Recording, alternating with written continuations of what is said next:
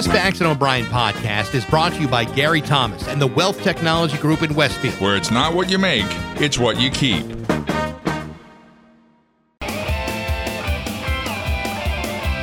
Rock 102, Springfield's Classic Rock. It's 536. And Guns N' Roses on Rock 102. Gonna be another steamer today. Uh, record high temperatures, sunshine, and a chance of thunderstorms. A greater chance of them for tomorrow. Uh, but today and tomorrow, highs about 95 or 96 with the humidity that will make it feel well over 100 degrees. Perfect. Hey, at least we ain't in the Pacific Northwest. It's already 71 in downtown Springfield. Mike Quincy from Consumer Reports will be joining us later on this morning. I'm pretty sure we're going to be talking about cars this week. Again? Yeah, I know. I'm going on a limb and saying he's going to want to talk about just cars. Nah, maybe even electric ones. Probably. Also, we'll have tickets to the Southwick Nationals at the Wick 338 in Southwick a little, little bit later on today. So your chance of uh, winning those are coming up in a little few uh, in a few. That and more. It's 537 Rock 102. Rock 102's Classic Rock Summer is driven by Lia Toyota of Wilbraham. Experience the difference. Quality, service, and price. All at Lia Toyota of Wilbraham. It's happening now through Labor Day weekend. All you need to do is listen to Rock 102 all summer long and get ready to pounce when your opportunity to grab your share of the summer stash of prizes presents itself. Plus, we're giving away a $25 gift card to the hangar every weekday through Labor Day. If you'd like to take a shot at winning, you need to register at rock102.com. Then listen to Pat Kelly every weekday afternoon to see if you've won. It's the Classic Rock Summer, driven by Lia Toyota of Wilbraham on Rock 102, Springfield's Classic Rock. Hey, did you know that massages are covered by Health New England? I love the wellness benefits that we get. They're local, they're responsive, and at renewal time, there are no surprises. Health New England cares about our employees as much as I do. And we've got all the confidence in their team since they've been in business for 35 years, just like us. Simple, caring, and affordable. That's our health plan. We're here for you every step of the way. Health New England, where you matter. At Table and Vine, we have the best selection of spirits to mix up your best summer yet. Find more than 3,500 different spirits to choose from. Try the complex flavors of bourbon, scotch, and rye, botanical gins, toasty rums, earthy tequilas, and more. And check out our huge selection of ready to drink cocktails, too. So, whatever the spirit moves you to do this summer, we've got the perfect spirit to go along with it. We've got expert staff at our store in Riverdale Street in West Springfield. And for recipes and cocktail suggestions, visit the Simple Pleasures blog on tableandvine.com. You're not afraid of hard work. In fact, you thrive on hard work. If that describes you, you're exactly the person that J. Polep wants to talk to. J. Polep has immediate openings for CDL and non CDL drivers and warehouse and food production associates. All hardworking employees receive competitive pay and tons of room to grow inside the company. Log on to jpolep.com and careers to get your hard work to pay off. jpolep.com and click on careers. Work for a winner. Be part of the team at J. Polep, an equal opportunity employer. Bax and O'Brien in the morning. Great classic rock all day on Rock 102, Springfield's Classic. Rock,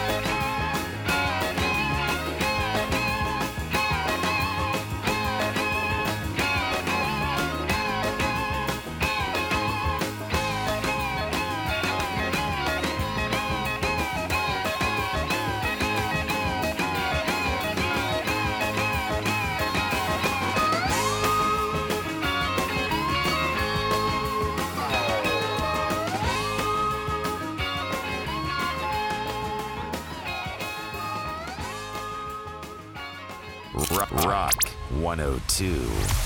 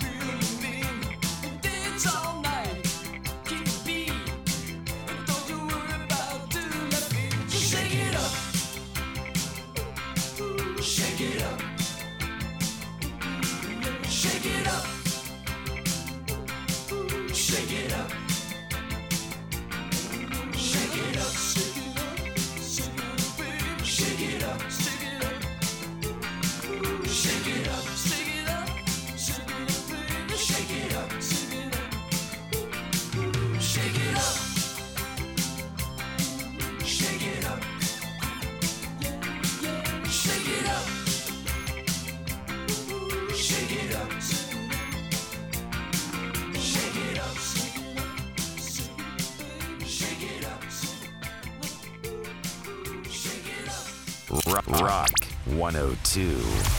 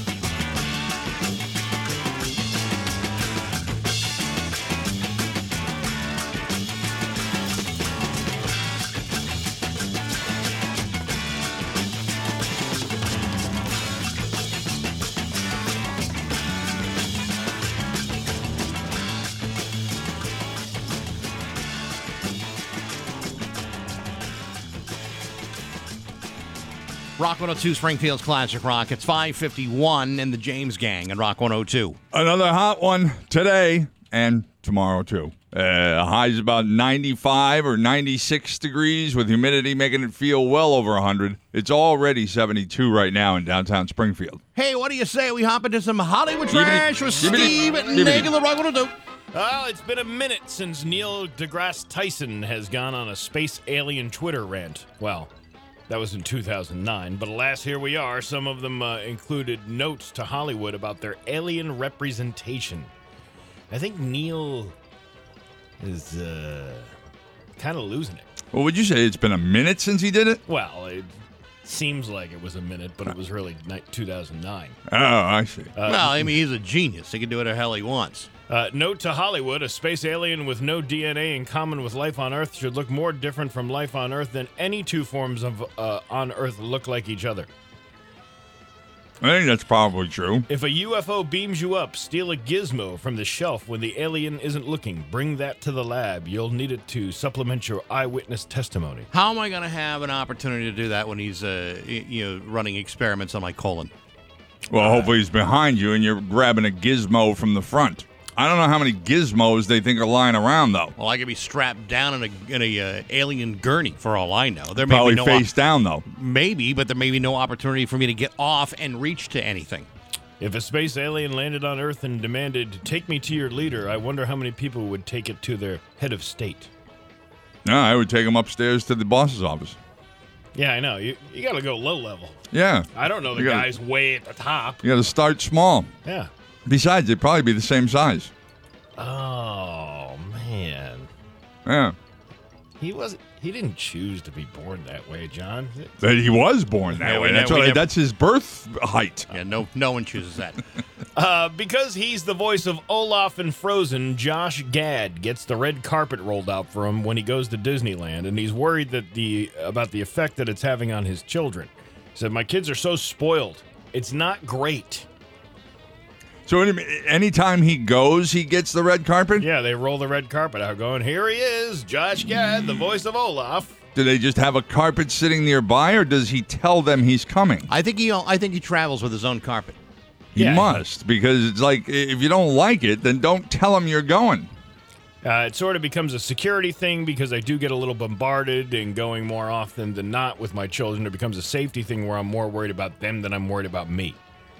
Yeah, most actors like disguise themselves when they go to those places. Or uh, the ones who work in Disney movies probably, you know, they don't go in through the main entrance. They get special treatment, but they still intermingle with the riffraff. But they never have to stand in the long lines. No, And that's no, the no, good no. news. Uh, Kevin Federline says he wants whatever will make Britney Spears happy because that's what's best for their kids and his bank account. I'm sure. I'm sure he gets money from Well, it. I'm Well- sure he. I'm sure there's payments. I mean, he's watching the kids for crying out loud. But um, this whole Britney thing is uh, completely bizarre. Yeah. The fact that she's been under this conservatorship for as long as she has been, which never happens. Usually, these are these are arrangements set for people who are, uh, you know, completely incapacitated, and she's clearly not. Yeah, her sister uh, Jamie Lynn said she also supports whatever Britney wants and made it clear she's not living off the conservatorship. She uh, she went on this kind of Twitter rant or Instagram rant about how she loves her sister, she supports her. She goes even if she wanted to go live in the jungle and you know have hundreds of babies or something, she would still support her sister. Living So she- in a jungle? well, she was making the point that she doesn't really agree with this whole conservatorship thing, and she should be able to do what she wants. And live in a jungle? Well, whatever. I, But I- it's just a, it's just a just a metaphor. No, I know, but not I mean, really talking about moving to kind a of jungle. Feel like we live in a jungle this week anyway. well, you know where you are. You're in the jungle, baby. You're gonna die.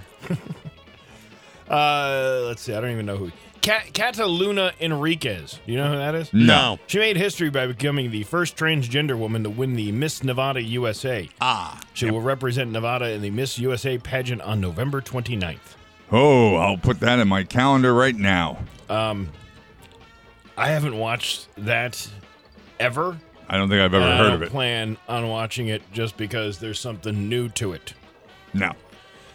Uh, two day, two, two guys rode a Polestar mini bike from Nebraska to Aspen, Colorado, just like Harry and Lloyd did in Dumb and Dumber. It was a 382 mile trip, and they spent $22 on gas.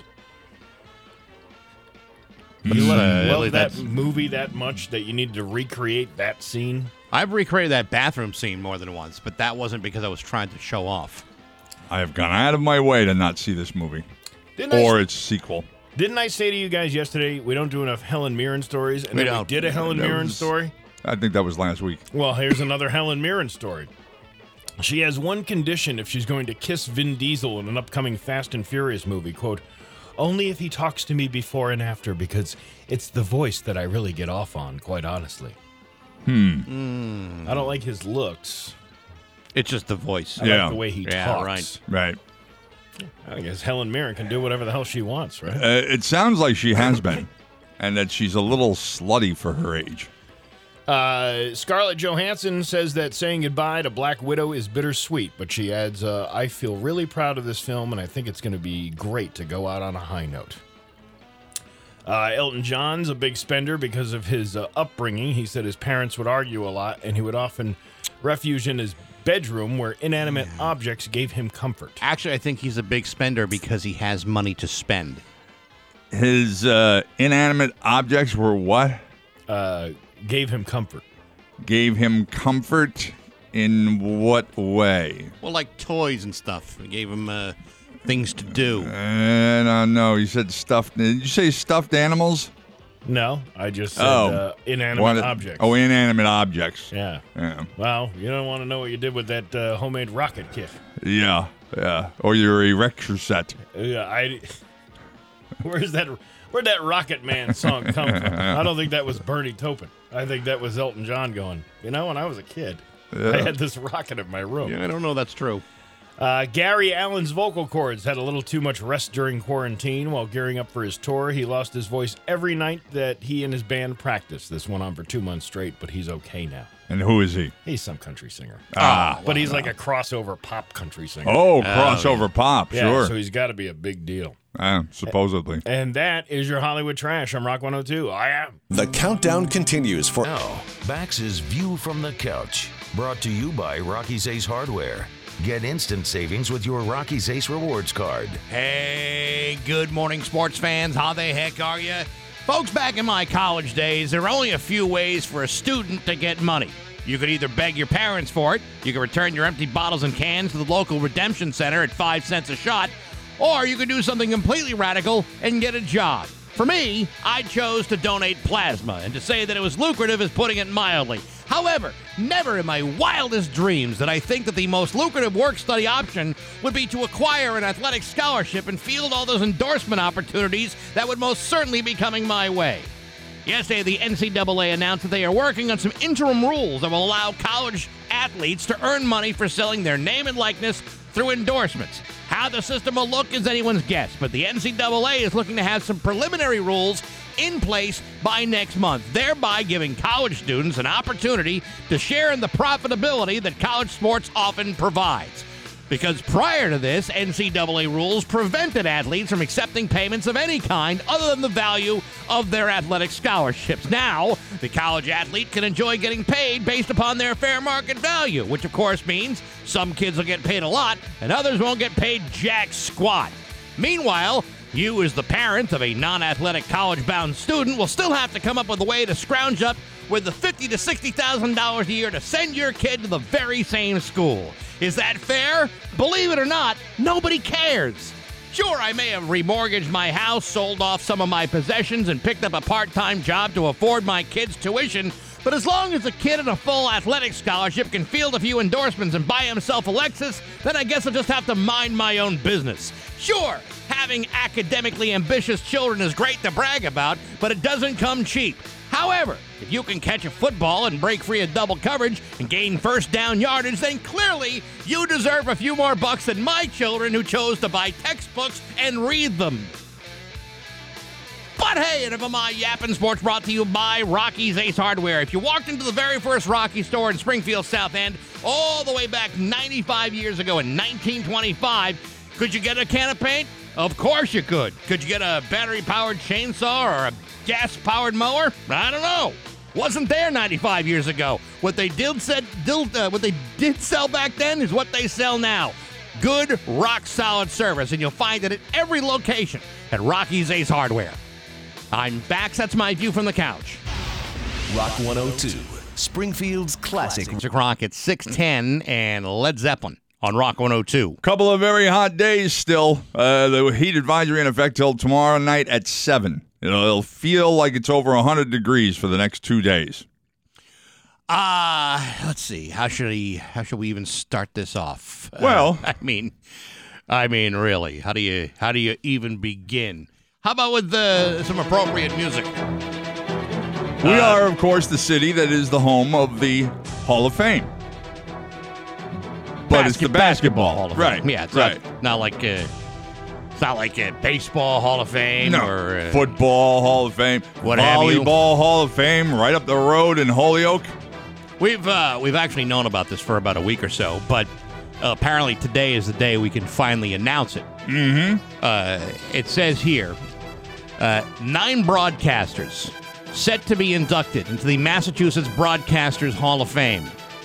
Uh, and nine legendary members of the broadcast community be inducted into the 2021 Massachusetts Broadcast Hall of Fame during a luncheon ceremony on Thursday, September 30th, at uh, at the Boston Quincy Marriott Hotel.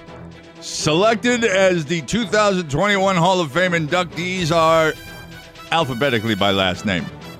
Uh, and the uh, number one, alphabetically, are Bax and O'Brien from Rock 102 in Springfield. Yep. And then there's a bunch of others, but, Bunch we, of don't, others, but we, yeah. don't, we don't know any of those people. Well, yeah, Sean McDonough is a Yeah. interesting name. Sean McDonough's in there, but Yeah. um, I don't know any of the others. But Mike Baxendale and John O'Brien recently celebrated their 25th anniversary on Rock 102 and the dominant radio personalities of the Springfield market, it's actually, according it's actually 26 years. according to the Reminder newspaper of Western Mass. And while their show may be known for its outrageous humor and commentary, the newspaper wrote it is also a venue for local political discussion. Area mayors, city councilors, state representatives, and others are regular parts of the show. Bax and O'Brien are also known for their tireless charitable work. As an example, for more than two decades, they've hosted and broadcast continuously Oh, hold on.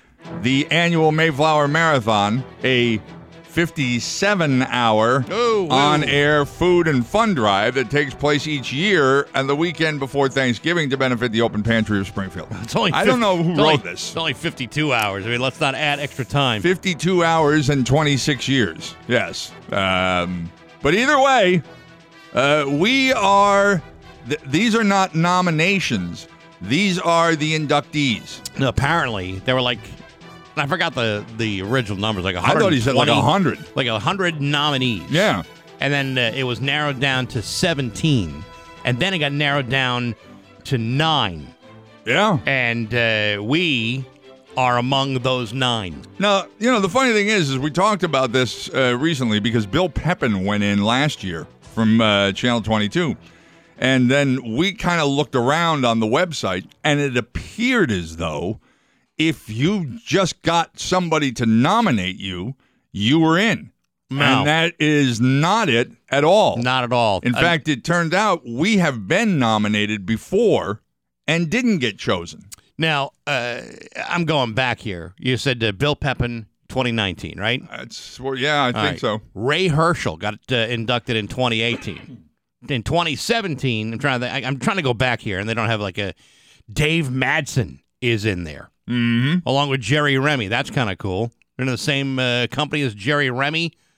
And uh, is Barry in here? Barry should be in here. I'm not sure. I might have to just uh, say I on I uh, I uh, reject this award, and we'll give it to Barry. Yeah, yeah. No, I don't think so.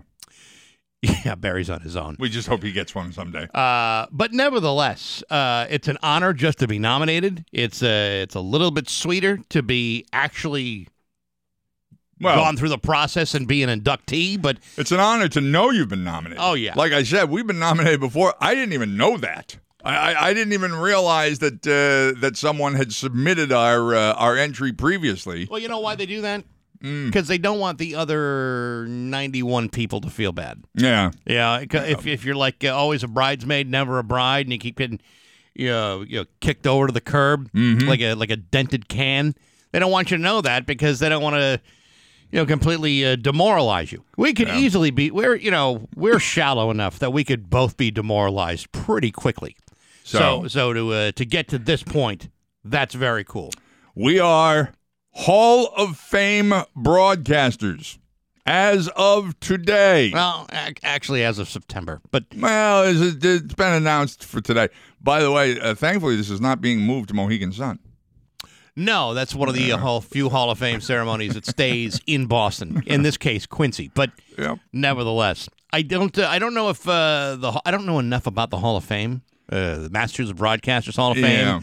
to know uh, where it is. I think at one point it was at Massasoit State College. Yeah, there is no. I had this conversation with the guy when he was telling us last week. There is no brick and mortar uh, location. Yeah, well, right now it's all online. That's a uh, that's a capital effort that we might have to spearhead. well, uh, you know, uh, That way we can put all, that way we can uh, give them all of that great Bax and O'Brien memorabilia. yeah, And then yeah. we got like a bobblehead left, an old T-shirt, a couple of uh, couple of pictures of us with the glorious mullets. At this point now, it is a, it is an online entity only. Uh, but nevertheless, it is uh, it is nice to be chosen.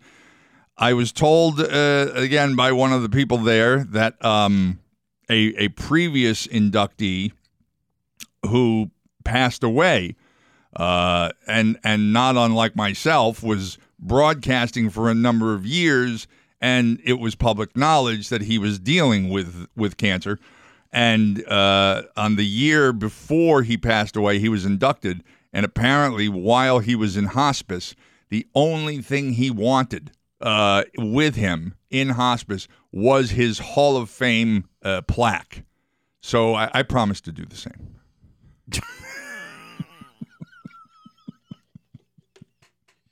That's all you want. I promise that uh, I'll, I'll bring that uh, with me in the event that I end up in the same cir- and, and we'll all say John would have wanted it that way. Oh, that's good. That's uh, well, that's very nice. So, uh, congratulations to you. And congratulations to you. And uh, congratulations to you being uh, alphabetically first so that we get listed among the nine nominees. Oh, I know because if, Yeah. if we had gone with O'Brien, we Oh, I know. buried towards uh, well, not Well, not, not quite if your, if your name was Zaxondale, we, we would have been uh, way at the end. Yeah, right. Either X or Z. yeah, thank God for that. Yeah, Walsh. There's a, a Jerry Yeah, Walsh. yeah, would right. Be the last one. If we were Zaxon, if you were Zaxondale, we'd be behind him. Now there's a guy. Excuse me. It's a woman named Nancy Quill. Mm-hmm. I don't think that has is any relation to John Quill. Nah, we don't even know if it's a real name. I, I don't know. And McDonough, you know, that's the real name. That's Yes. that's real. Yep. Paul Paul Kelly gets the Pioneer Award. That that might be something. And we're the only. Um, I'm trying to remember if he told me we're the, we're only one of two teams that have been inducted ever. I think so. Really? I thought that's what he said. But Come on. Now, I'm I'm looking at the list here of uh, all the way back to 2018 so far, 2017. They're all individuals. Uh, yeah, it be, because the only other ones is uh, these guys, Mike Gorman and Tommy Heinsohn. Oh well, that's different. I mean, those guys were do- calling Celtics games for Mhm. years. Yeah, and we're the only other team besides them. So so basically, we're the only other radio team. Yeah, because I mean, those guys were. I mean, those are sports guys calling games. Mm-hmm. That's different. This is totally Yeah. different. This is this is like we're the only uh, morning radio duo ever inducted in the Hall of Fame. If that if, Yeah. if what you're saying is true, I'm looking. I'm all the way back to 2009, and uh, yeah, they're those two guys are the only other uh, co-inductees. now Tommy Heinsohn is in the Basketball Hall of Fame, mm-hmm. and Mike Gorman is and not. we've been there.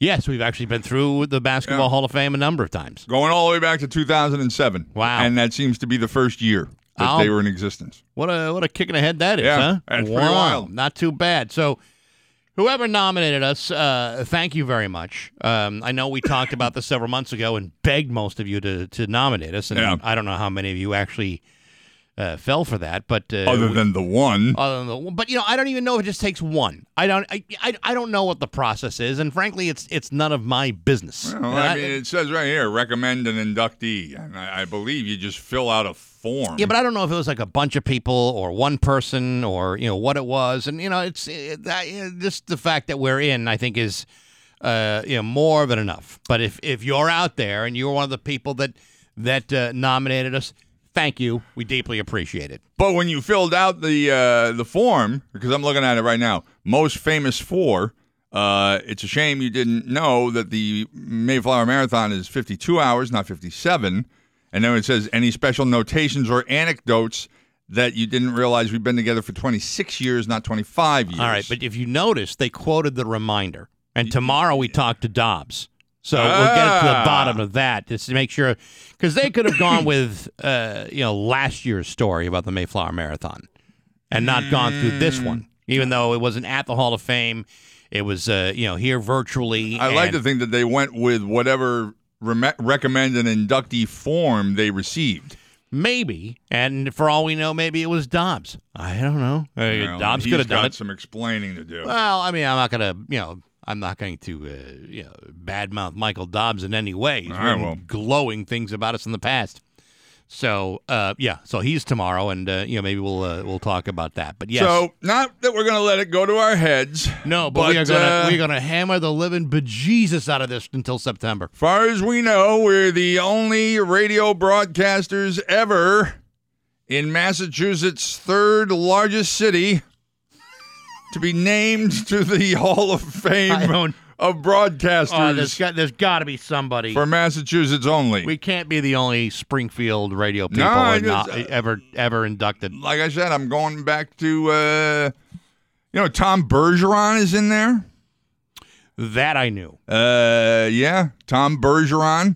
Uh, I, mean, I- remember a lot of these names. I I did look. Uh, you, you look look it up, and you know there are, you know, like Dana Hersey used to work for uh, Channel 38 in Boston. I watch, I you know watch that dude all the time. Gil Santos is in. Yeah. Now all of a sudden I'm thinking it's not that big a deal. No, it's a big deal. Gil, just because you don't like Gil Santos doesn't. Johnny Most is in. Johnny Most deserves to be in there.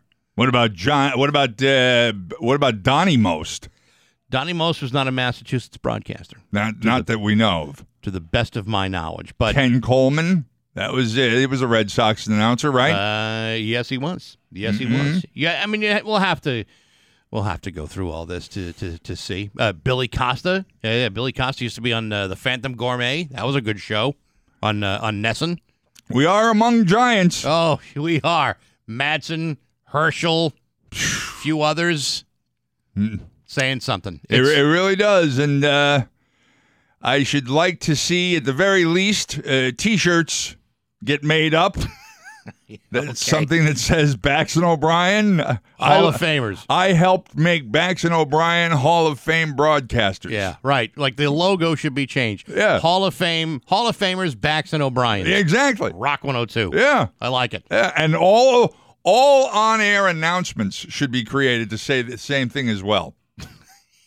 You're listening to Hall of Fame broadcasters Bax and O'Brien of Rock 102. It's got a good ring to it. Yeah. 624 with Bax and O'Brien at Rock 102. We can finally say live music is back in downtown. It's uh, 626 with Hall of Fame broadcasters Bax and O'Brien at Rock 102. That's right. And uh, let us now laugh with the Hall of Fame broadcasting joke of the day. Tell me. Tell me what's funny. It's Bax and O'Brien's Joke of the Day Well, it's nice to find a fellow with a keen sense of humor. on Rock 102. Oh my God, that is hilarious. Springfield's classic rock. According to a radio report, a middle school in Oregon was faced with a unique problem. Yes. A number of girls were beginning to use lipstick and would put it on in the bathroom. That was fine, but after they put their lipstick on, they would then press their lips to the mirror, leaving dozens of little lip prints. So finally, the principal decided that something had to be done. She called all the girls to the bathroom and she met them there with the uh, janitor, and she explained that all these lip prints are causing a major problem for the custodian who has to clean the mirror every night. To demonstrate how difficult it was to clean the mirrors, she asked the janitor to clean one of them. And he took out a long handled squeegee, dipped it into the toilet, and then cleaned the mirror with it. And since then, there have been no lip prints on the mirrors.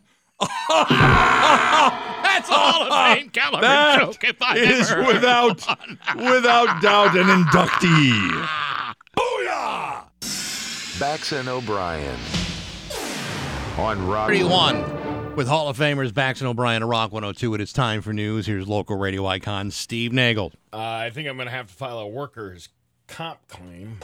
What? I just slipped on a bunch of ego grease out here in the hallway. Well, Steven, get used to it. Hey, uh, what is this? Uh, No mention of me at all throughout any of this? Uh, Well, Steve, you will have to uh, work on your own nomination to get uh, Well, to get where where John and I are at in our careers. I would say uh, most of your success has relied on me for the last. Oh, Steve, I don't mean to take anything away from you. God knows you've done your share, but uh, there were several before you. There might even be some. yes, and I've been the longest one here Well- out of all of them. That that may be true, but the longest doesn't always make you the best. Hey, John. I know. Get a load of this guy. Yeah. all right. Listen, we were we were uh, we were playing two for Tuesdays when you were still in your mama's womb, and I'm telling Yeah. you right now, we uh, we are Hall of Fame caliber talent. Yeah, but Two for Tuesdays was a station thing. We've been doing this Hall of Fame broadcast since you were in grammar school. Uh huh. And I remember listening to you Mhm. when I was in high school. Yeah. Right, right. And immediately switching over to the Howard Stern show because these guys suck. Well, I don't see him in the Massachusetts Broadcasters Hall of Fame. No, you don't. That's Dude, and he spent a good part of his career in, in in Boston. Right. So it looks like we're the ones who should be gloating. Listen, it's it's not about us cloaking ourselves in the this wondrous uh, honor with our egos. It's it's it's not about that, uh, Steve. It's about the time uh, served. It's about uh, you know what we've done for the community. It's about uh, It's about the recognition. Yeah, it's, it's a- about the discounted prices I'm sure we will now enjoy nary everywhere we go. I mean, we'll be lauded with praise for the next few months. Uh, there's no doubt. But Steve, if it makes you feel better, we will uh, thank you during our acceptance speech. This is like getting Employee of the Month at Bondi's Island. no, no, no, no, no. It's like employee of the year, man. At Bondi's Island. Yeah, Yeah. but still for the year. I mean, you think about all the other people that uh, you know have tried to uh, take us on. I mean, does uh, is Dave James of the Massachusetts Broadcasters Hall of Who? Fame? Exactly my point. Yeah. And man, were we lucky not to have gotten nominated yet last year during a pandemic, where we are post-pandemic Hall of Famers. Actually, that would have seemed more appropriate. Yeah, I- you know, kind of. That would have seemed to be more of our luck. Not, not surprising. Uh, Holyoke residents are being asked to run their faucet for a while before using the water to release discoloration caused by construction yesterday. The Department of Public Works said construction at the intersection of Northampton Street and Morgan Street required a major transmission line to be shut off, causing widespread discoloration throughout the city. Homeowners are being asked to run their taps to get rid of that discoloration before using. The city will be flushing hydrants throughout the construction process to return water quality to normal. So, as opposed to the other discoloration that you normally would get from a Holyoke drinking water. Well. this one's a little bit different. I suppose that might be true, but I've just got to think that if this were uh, a problem, say, in Chicopee, at least now, by being a Hall of Fame broadcaster, I'd have someone else to test my water for me. I listen.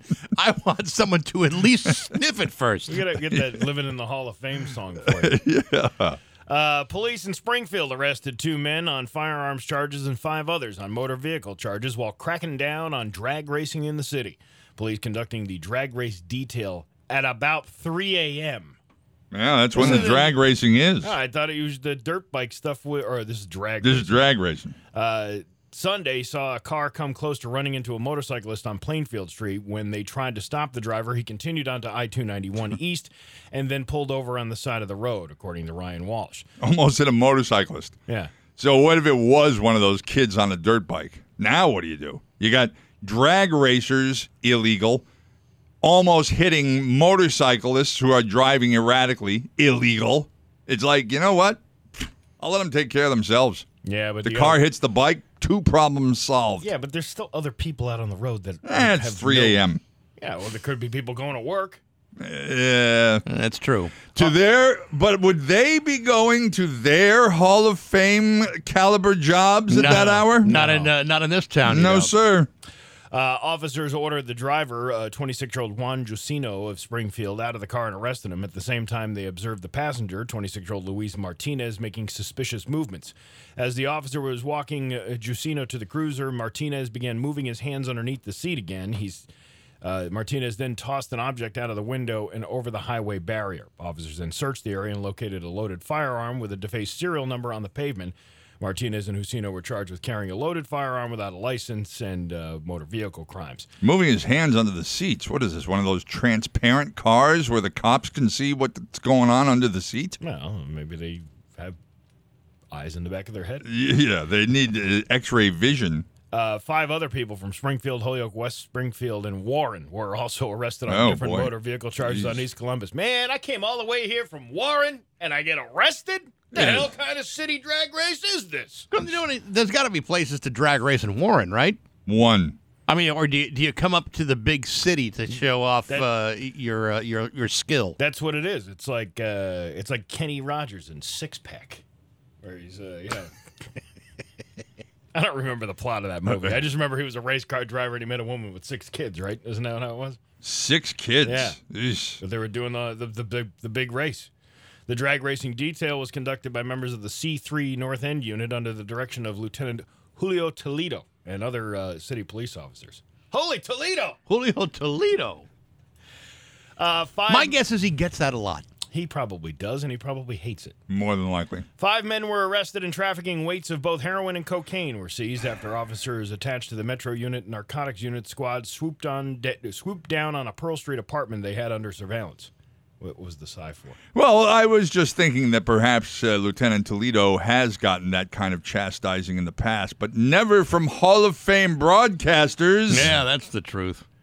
Uh, Ryan Walsh uh, said investigators were watching an apartment on the 100 block of Pearl Street for suspected drug sales and distribution Saturday morning when one suspect left the apartment. The suspect, Isis Diaz, then drove from the area with the police following. Officers knew Diaz did not have a license to operate, so they made a traffic stop. In the front seat, Eric Torres was arrested, but Diaz refused to exit the vehicle. As police tried to get him out, Diaz jammed his foot down on the accelerator, trying to bitch. escape, but he crashed the car into a police cruiser instead. Oh, He was boy. arrested at the scene. A rear seat passenger, uh, What's the address here? 100 Pearl Street. You know what the Springfield Police Department address is? 101 Pearl Street. 130, Yeah. which which could very well be the next building or two. I mean, is there, w- would I be wrong in saying that uh, conducting drug business across the street or up the road from Yeah. the police department is probably not a smart idea? It actually might be the smartest idea. A rear seat passenger, Neftali Marcel Matthias, fled the car and ran back to the apartment under surveillance and barricaded himself inside.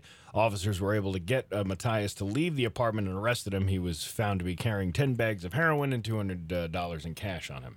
Back at the car, officers found two and a half packs of heroin, 50 bags uh, in each uh, the glove compartment, and a loaded handgun in the trunk. The firearm had been reported stolen in Springfield. This is a long story. Yeah, Because there's a there's more long list this. of charges. Uh, approximately an hour after police left the apartment, the RTAC unit uh, f- informed investigators that the apartment was being broken into. Responders, uh, responding officers detained a subject leaving the apartment with a large trash bag of sneakers, but in his police in his car, police found cash and drugs. Wait a minute, it broke into the apartment that the other guy had just barricaded himself inside of. Yeah. Well, how did he get into the apartment? Well, they got this guy out, arrested him, and then somebody else went in and broke into the but, but apartment. who lo- who locked it after they took the first guy out? Well, I, does break-in necessarily mean you No, have to it get doesn't leave have to the be locked. No, you could just like walk right through an unlocked Yeah. door. So now they're facing, uh, they're all facing multiple charges. But what a what a unfortunate turn of events. Yes, it, it does sound like a bad night for these dudes. Uh, Rebecca Cornell has been removed from her post as town planner of Ware. Where? Where? Uh, town manager Stuart Beckley confirmed on Sunday that he had removed Cornell as director of planning and community development. It's too bad. I heard she had some really good plans. At the action of the town manager, Rebecca no longer works for the town as of June 18. No Take her plans elsewhere. Yeah, no additional information was shared as to why she was dismissed. She was a graduate of the University of Massachusetts Amherst. Cornell had uh, worked in Sturbridge Planning Department before coming to Ware. The Board of Selectmen approved Cornell's appointment in 2019. Can she uh, can she take her plans for Ware and apply it to some other town? Well, she probably did the same uh, from Sturbridge to Ware. That's probably what her, what got her out of Sturbridge. Yeah, except I don't. Uh, and this is just me talking. Uh, I've been to Ware Hmm. and Sturbridge, and I don't believe that Ware became like Sturbridge. Mm, not yet, but that was her plan. Well, it ain't going to happen now that she's gone. Stuart Beckley has been a uh, had been a city planner in Easthampton. I always wanted to be a city planner. I thought you wanted to be a marine biologist. I About that too. Yeah. Uh, more uh, than for more than two decades, when Ware hired him as town manager in 2011. There's something going on here, and they're not saying. it. Oh yeah, oh yeah. They got plans of some kind. A uh, three person party drove to the middle of the Connecticut River on the Agawam side during a nearly 100 degree day. The group could be seen parked on a sandbar in a video uh, from Western Mass News. The video generated some comical reactions on social media. The individuals exited and entered the SUV multiple times, dipping their bodies in the water and waiting on top of the sand. The Connecticut River Conserv- uh, Conservancy advises against swimming in the river due to elevated E. coli bacteria levels associated with stormwater runoff and combined sewer overflows. An odd interaction occurs when a duo when the duo walking around the Connecticut River shoreline spots the group loafing with their vehicle in the middle of the river. The duo decides to join them and uh, spark an almost 10 minute conversation with the individuals. I saw this. Uh, oh Christ! Now that I think about it, was it last year? Yeah, I think it might have been last year. Uh, a pickup truck out in the middle of the river, and I think it had driven so far out they had to tow it. This one here, this was like a like a Jeep Wagoneer. Yeah. and uh, they just drove away with it. They backed up. Yeah. And they uh, left the river the same way they came. Yeah, the Hmm. other one, the other one got stuck there. but not- uh, I wouldn't go in the river. I mean, I'm not a big fan of natural bodies of water anyway. If it's not chlorinated and filtered, I don't really want anything to do with it. Or unless you can uh, pull a stopper at the bottom of it. Yeah, and exactly. Wash yourself in it. Yeah, but uh, you know, hey, lots of people doing all kinds of things to cool down this week.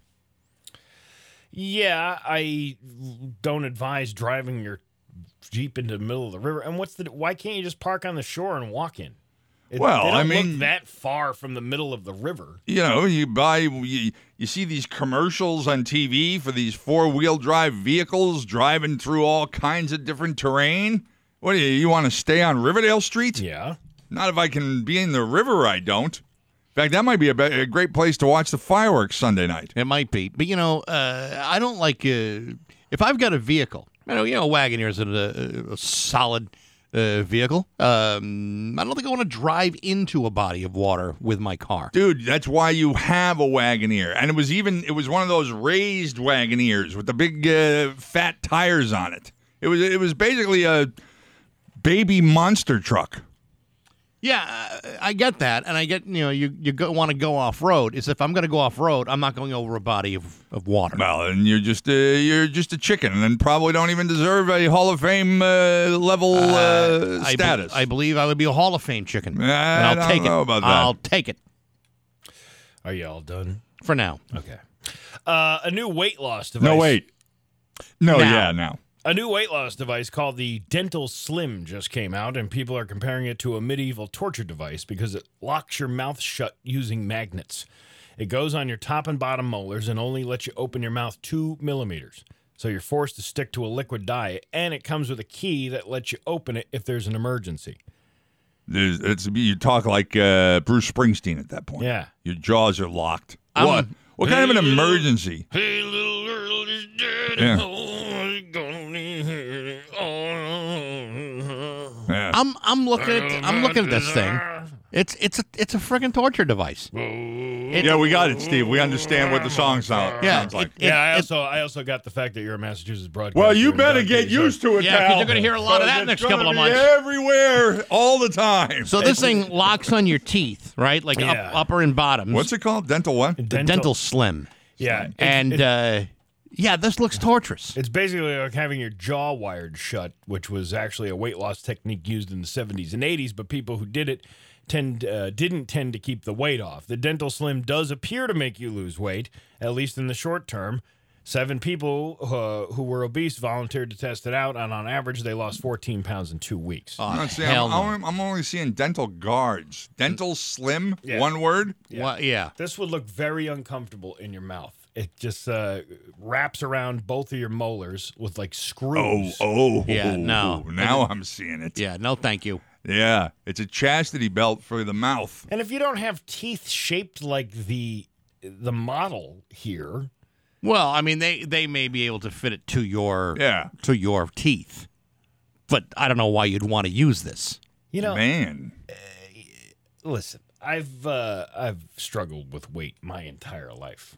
The The secret is to not eat as many calories as you normally do. Mhm. The less calories you eat, you will lose weight. Sure. So it's not really a secret. Yeah, but I could, you know, if I'm you know relegated to a liquid diet, I could very easily drink like a bucket full of melted butter and still gain weight. they're magnetized shut. But what if I just got the vaccine? That's magnetized too. But right, you're absolutely right. They may actually uh, repel each other rather Yeah. than uh, You be can't- attracted to You each can't other. close your mouth. Maybe, maybe it won't be. Uh, maybe it's not magnetized like that lady tried to put the key to her neck and it fell Yeah, off. yeah, right, Right, You know? right. I mean, I would not get this, uh, not just because it's a torture device and I don't believe it actually loses weight, but if I had my w- jaw wired shut, I would be unable to tell everybody that we've just been, uh, we're about to be inducted into the Massachusetts Broadcasters Hall of Fame. And this, and the timing of that wouldn't be right. No, not to mention the speech you'd end up having to give like this. It's a, it was an honor just to be nominated. I want to thank everybody. No, well, what did you say? You can open it what? Two millimeters. I don't even know how you get it open two millimeters. If if they're magnetized, they are they are just like what they're showing in this picture. Yeah, but think about how big two millimeters is. It's nothing. Yeah, but it's it's it's a mile. But if you've got if like they're, a if they're two magnets, Yeah, but it doesn't necessarily mean like your front teeth are locked together in place. You might be able to Yeah. suck things in through like the front of your teeth. I or- think there's also like a shock system inside of it that allows it a li- a two millimeter uh, movement up and down. Is that? Mm, it just looks wildly uncomfortable. Oh yeah. I, I just I wouldn't be able to do that. It also looks, uh, yeah, widely uncomfortable because it's not. It's it's a back molar. I mean, your lips are going to be rubbing up against that. Well, I don't know. I- you know, people put chewing tobacco in their mouths like that too. So I'd, I'd rather gain a few pounds. And then, uh, well, you can go. You can be really popular at karaoke. Not really. I What about- see her lying there in her satin dress in a room where you do you don't confess. You're not going to sing the whole song, are you? Sundown, you better Well, take care at least they didn't pick the Edmund. Fitzgerald. Creeping Oh yeah, that's another one. Imagine doing Fitzgerald, the Edmund Fitzgerald. All eight minutes of it? No, thank you. You're a Pioneer Valley Forecast. I would love to sing that entire song, by the way. with your teeth clamped. Yeah, did, I ever tell you about the the uh, the Gordon Lightfoot parody that my parents had on this answering machine tape back in the eighties? No. You know, and answering machines were like really popular, and then they were selling like you could get uh, messages that were pre-recorded by celebrities Yeah, or something. That I had that re- Greatest American Hero one. Yeah, believe it or not. Yeah, John, John isn't isn't at at home. Oh, no, Leave what- a message at the beep. What is uh? What was the one from Family Guy I sent you like the other day? It was the it was that song from the outfield. Oh, and, yeah, and Peter yeah, calls yeah. him and he's like, Joe is on a vacation far away. but this particular uh, answering machine thing had like TV theme songs and like uh, just a mixed bag of everything. And one of them was Sundown by Gordon Lightfoot. And it was, uh, what? I can't, I'm trying to remember the exact lyrics. Uh, Sometimes I sometimes I think it's a shame when you don't leave a message and you don't leave your name. I gotta see if I can I can pull that cassette out somewhere. I'm I know I have it. Your uh, Pioneer Valley forecast today going to be sunny with a high of 97. It's going to be uh, very hot as well. The heat advisory in effect until tomorrow at uh, 7 p.m. Uh, tomorrow going to be rainy uh, as well in the afternoon with a high of 96. It's 75 right now in downtown Springfield. I'm Steve Nagel, and that's the news on Rock 102. Oh yeah.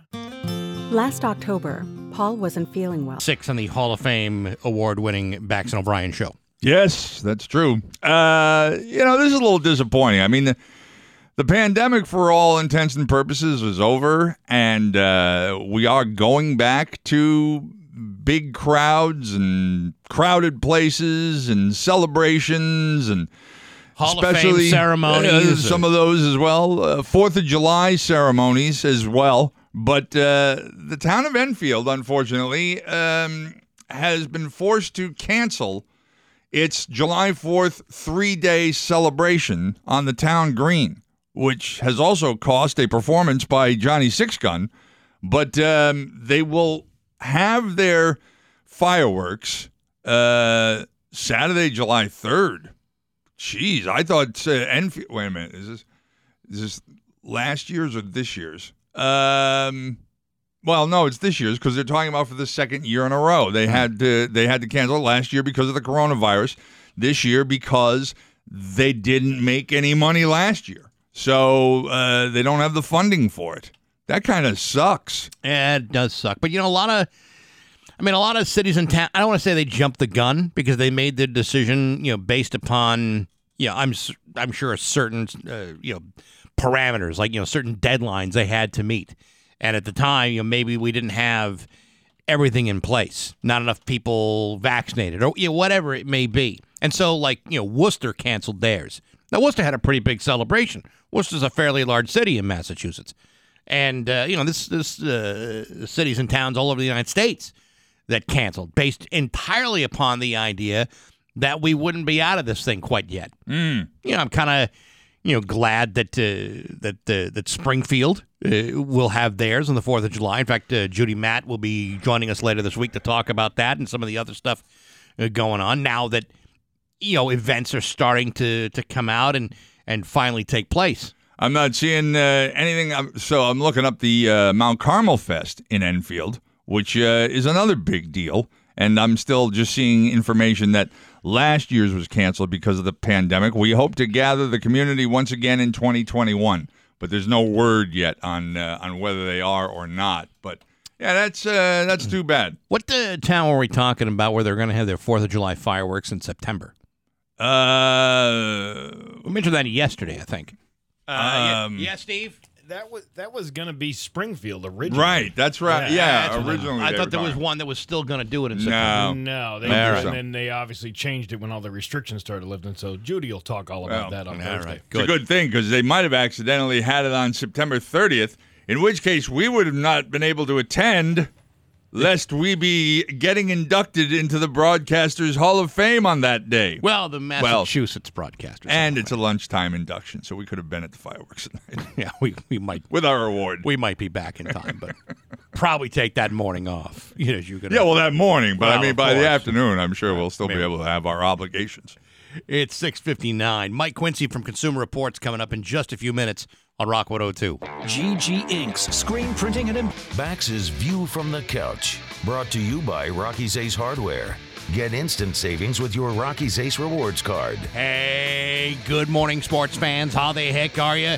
Hey, not that I'm counting, but according to my records, I have approximately 3,729 days left before I can officially retire from this godforsaken business. And while that seems like a long way off, I can assure you that from my perspective, it will feel much longer. However, when the day finally comes that I can clear out my desk and hand over my keys, one thing is for sure there will be nothing that lures me out of retirement. I don't care if you offer me a company car, stock options, preferred parking, or access to the executive washroom, which we currently do not have. I will not come out of retirement under any circumstances.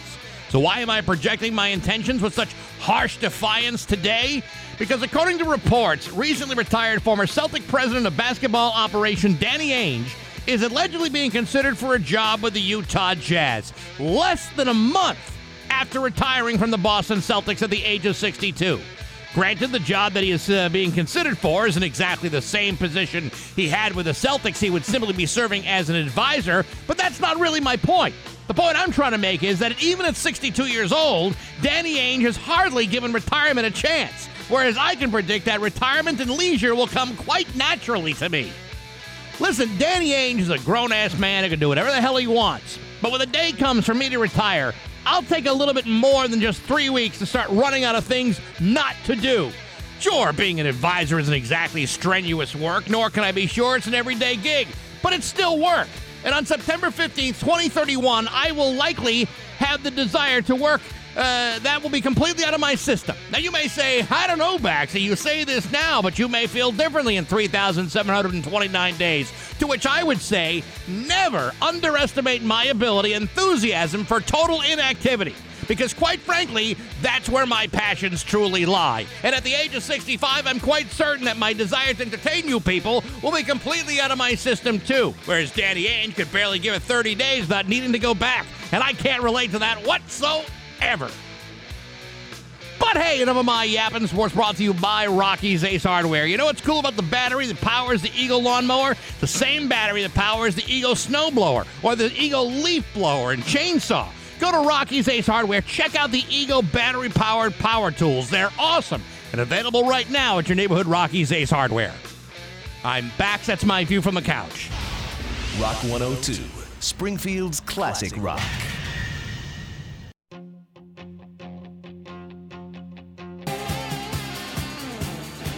Rock 102 Springfield's Classic Rock. It's 712 on Rock 102. With? Oh, the uh, Hall of Fame broadcasters, Bax and O'Brien. Exactly. And the uh, heat wave continues today and tomorrow. Uh, sunny, hot, chance of a thunderstorm, and record high temperatures. Today, 94, tomorrow, 95. It is always a pleasure to welcome him back from Consumer Reports, car guy Mike Quincy. Good morning, Michael. How are you? I'm great, you Hall of Famers. No kidding, huh? Well, it's nice to know it's already gotten around a bit. Wow, that's awesome, you guys. I mean, uh, you must be, you know, wanting to go to like White Castle and celebrate or something. Well, uh, Yeah, sliders all around, except we'd have to drive awful far to get to a White Castle.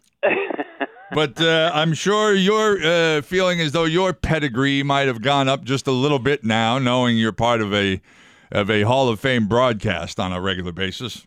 Hey, listen, I have valued our relationship. How about that? well, that won't get you into the Hall of Fame. I'll Yeah, tell you that much. I was going to say that's that's one way of putting it.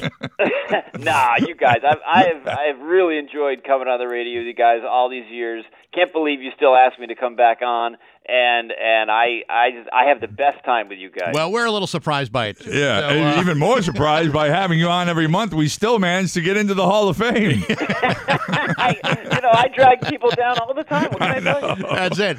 Hey, uh, it is. Uh, I don't know if you've uh, if you're feeling this in Connecticut, but it's stinking hot out there. And uh, there's an article in Consumer Reports: five tips to get the most cool from your car air conditioning system. I don't know about you, but one of the things that I do, and this works nearly every time, is I turn uh, the internal temperature of the car all the way down, and then I crank it up as high as it can, and I'm freezing cold within seconds.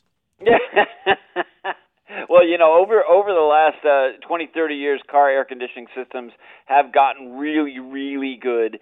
And and yes, there are definitely little tips that you can do to to maximize your system. I mean, one of the things is is well, they, like they think in the winter, I'll just get in and kind of you know not warm it up but cool it off. And actually, the best thing you should you can do when you're getting into a really hot car is get in it and drive. I mean, the AC works better as the engine is working harder. You open up the windows as you're driving, you blow that hot air out and that's going to be uh, one tip to get you on the road to Coolville. Uh, you know the people who put those things though on their uh, on their windshields.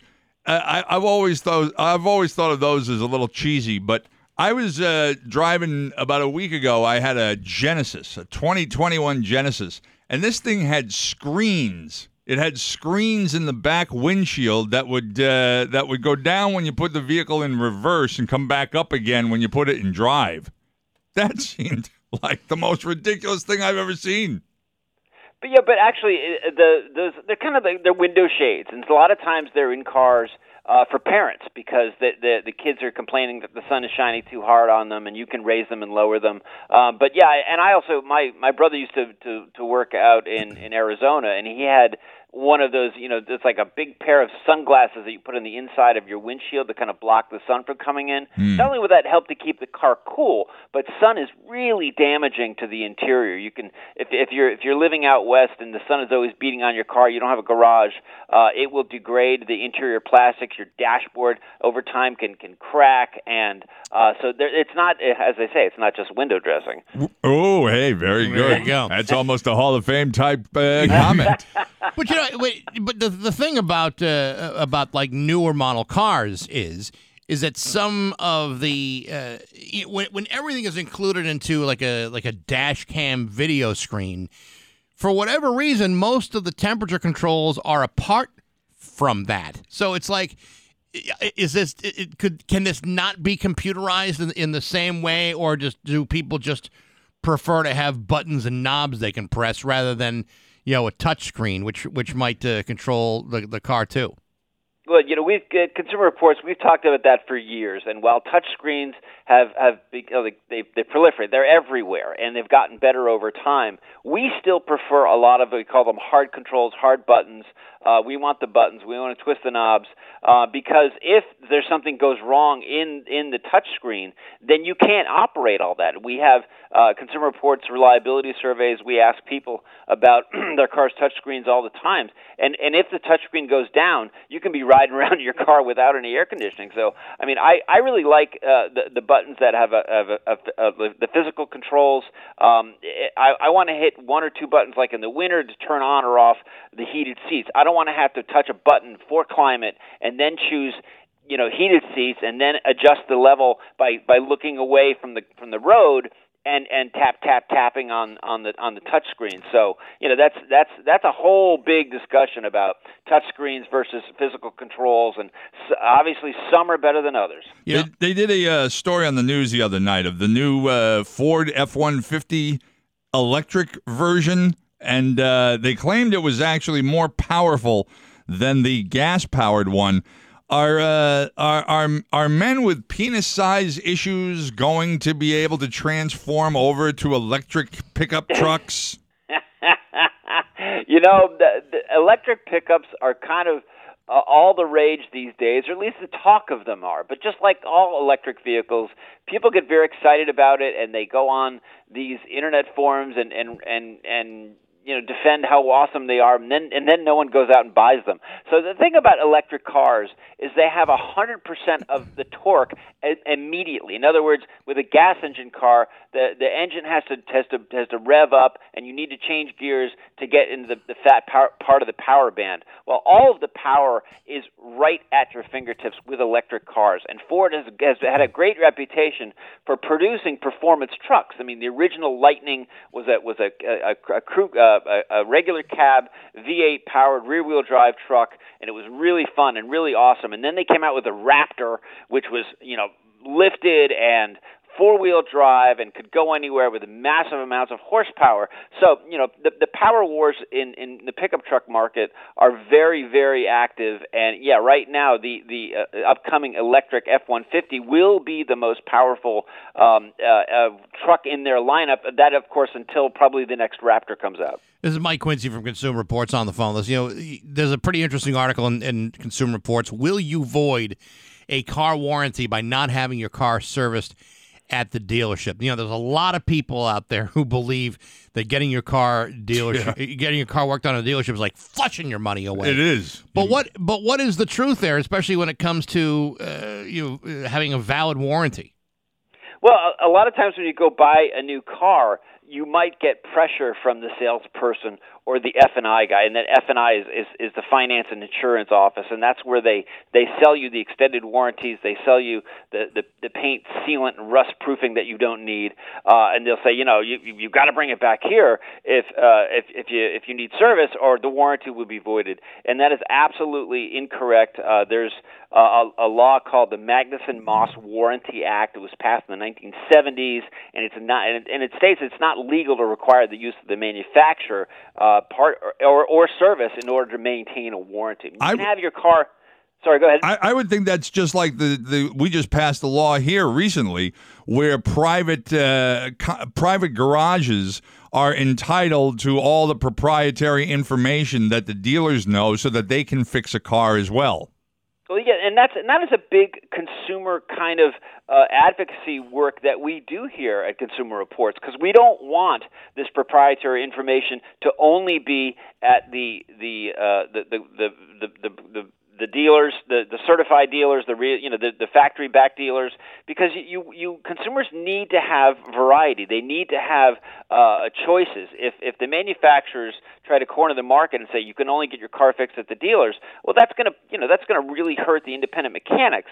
And in Consumer Reports' own surveys of of car repairs, uh, independent mechanics are, are far and away the the, the, the top rated uh, by by Consumer Reports uh, subscribers. And I mean, you know, you, you have to you have to be careful about this because listen, if if you have a new car and there's a recall, definitely bring it back to the dealer. But a recall is okay because the manufacturer says there's something wrong. We're going to fix it. It's not going to cost you any money, and and 90% of the time, the, the recall is, is a one-time fix, and it doesn't it doesn't crop up. Um, but but if you want to get your oil changed in your new car that's under warranty at a quick lube uh, place, um, just just keep just keep the receipt. But but keep in mind that if if there's some damage that happens through an independent mechanic or oil change place that that might not be covered under your warranty because you had other people do it. Or if you did it yourself and like for example you forgot to to put the oil filter back on and you you messed up your engine well that you know that that's going to be on you. But um but but don't don't buy the the the pressure from the dealers that you have to bring it to to the to the ser- their own service center every time to get it worked on. Well, I don't, I don't understand. If if if it's if that information uh, is not true that you have to get it worked on at the dealership to maintain the warranty. How are they allowed to even say that? Why why would that not be uh, like a like a false claim? Well, it, it is It a is. false claim, and it is illegal. And in the article, we should say if if you're ever uh, pressured to to do this, you should complain. Uh, you should um, Wear a wire. Well, you, you you can complain to the Federal Trade Commission, and and because it it is it is a hundred percent illegal. Listen, you know, uh, car dealers have the right to to try to make uh, to make try to make money. They try to be profitable.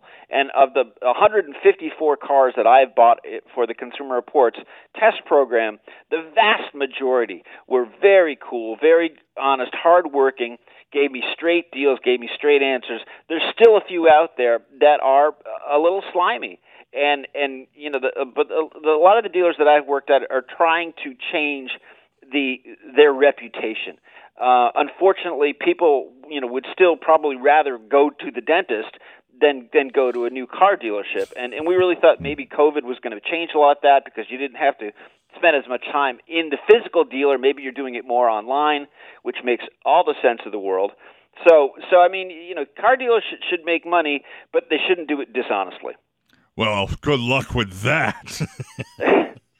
so, which do you think is worse to leave in a hot car? A child, an old person, or an animal?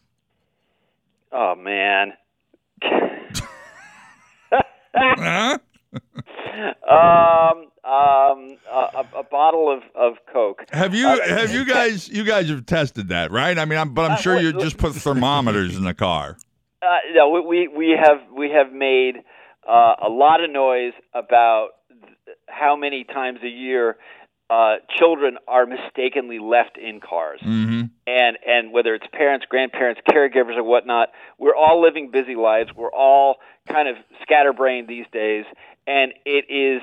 Uh, it, it happens. It happens too much, and it's not that the parents or caregivers are bad people. You just are we're just all losing our minds from how busy we're living. And there's lots of tips that you can do to remind yourself that you have a kid in the back seat. Maybe it's you put your phone back there. Maybe it's your wallet or your purse. It's something important that you need to get into the house or the next place that you're going into. Um, so, so you say, "Oh, I, I, I uh, where, where's where's my keys to the house?" Well, they're in the back seat next to your kid. oh, well, reminder, bring your kid in. Mike, Um, how how how how long did it take to get all the car manufacturers to put a ding in your car if you didn't have your seatbelt on? Well, not long because uh, seatbelt use was became mandated uh, many years ago, and a lot of car manufacturers have rear seat reminders. That the little little chime and a light pops on when you turn off the car when you put the car in park and you turn it off. They'll say check the rear seat, and it's it's not a bad thing. And but it's not mandatory. But if they if they made it mandatory, would they be able to do it in in three years? I mean, that's why I asked how long it took to get the ding when you don't have the seatbelt on. Uh, I, I don't think it would take that long at all because basically it's it's software. I mean, you're, you're programming your, your your information display to to come up with with you know with a with a notification for the driver.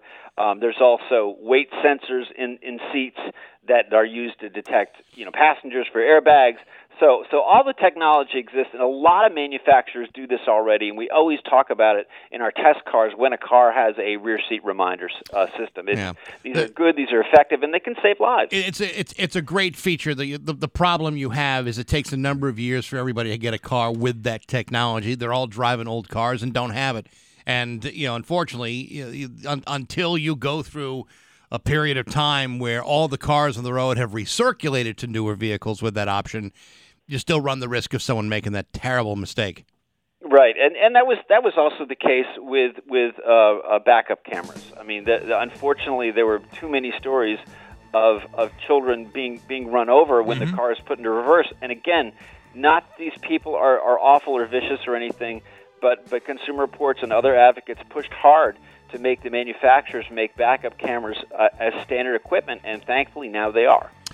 You can uh, check out uh, consumerreports.org. Check out the car blog. Uh, Mike Quincy is writing on there all the time. Mike, it's good to talk to you. Thanks very much, you Hall of Famers. Go out and celebrate. Will do. It's 727 with Bax and O'Brien at Rock 102. Brian at Rock 102. You- you- if you miss anything on the uh, Hall of Fame uh, award winning Bax and O'Brien show, check out the award winning uh, Hall of Fame Bax and O'Brien podcast on Mm. BaxandO'Brien.com, uh, Apple Podcast, SoundCloud, Stitcher, and Spotify. Also, check out, uh, all, all brought to you by the Wealth Technology Group of uh, Westfield. Also, check out Baxi's musical podcast uh, this week, taking a look at the uh, debut record from the Cramps from 1980, Songs the Lord Taught Us. We got a pretty good interview coming up next week. I'll tell you about that in a couple of days. And if you weren't listening to the six o'clock hour, uh, you may not know what we're talking about. You could get the podcast, or we could just tell you again that we are being inducted into the Massachusetts Broadcasters Hall of Fame at the end of September. Actually, uh, wouldn't that be Steve's top story during news? Uh, It, it certainly should, Uh, it be, should be. But uh, in fact, I would believe it's everybody's top story in news. Yeah, we'll see about that. In fact, I'm waiting for the calls from ABC 40 or Western Mass News or TV 22 Hmm. or well, Mass Live will probably call in three days. But uh, you know, we we, we need it. we, we want it We don't- we to, don't- to be out there. Yes. Uh, news is next to Rock 102. hey, everybody, it's Bax. I want It's 734 with Bax and O'Brien, Hall of Famers, uh, Bax and O'Brien at Rock 102. It's time for news brought to you by Yankee Home Improvement. This month, receive 60% off installation with no money down, no payments, and no interest for a full year. Visit yankeehomeimprovement.com and always use the keyword Bax. There's local radio icon Steve Nagel. Oh, we have breaking news out of Massachusetts. Nine legendary members of the broadcast community will be inducted into the 2021 Massachusetts Broadcasters Association Hall of Fame during a luncheon ceremony on Thursday, September 30th at Boston Quincy Marriott Hotel. Selected as the 2021 Hall of Fame inductee is the great Gerald Walsh. Rising through the ranks in television sales, Jerry became president and general manager of WLVI Channel 56 Boston and served in that position from 1981 to 1989. Ah, this has been congratulations, Jerry. licked. This has been licked lots of box with your Rock 102 news update. A TV ad salesman.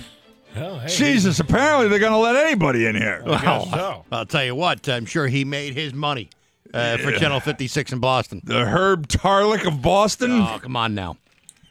Hey, Herb had some great ideas. I was just watching that last week, and uh, there was a that was a very funny show. Oh, it was a It was great very show. funny, yeah, And- yes. And, Frank Bonner died. Was it last week or the Yeah, week before? yeah. but I think that's why I started watching some of some of the episodes, which I don't even know where you can find them like on a platform. I know there's certain things like the Shield is another thing. I've never heard of it being anywhere uh, like either streaming or or Well, on a service. WKRP's problem has been the music licensing, Uh, and that's one of the reasons why it is. It, it took forever for it to be.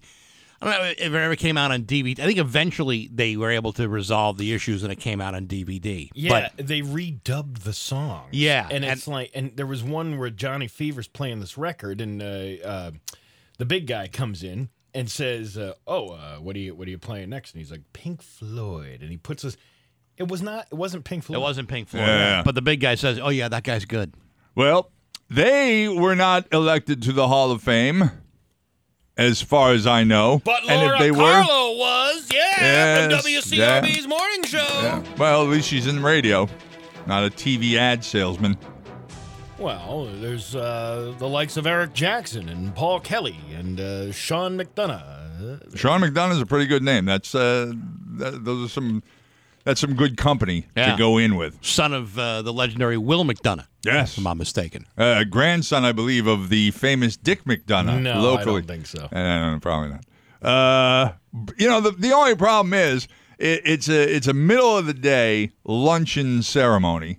Uh, so it's not like uh, you know, and it's not. I I don't know actually if it streams on the website of the Broadcasters Hall of Fame. They they uh, they do take video, and Yeah. most of the videos are available on their website. Are you gonna go? Sure, we're gonna go.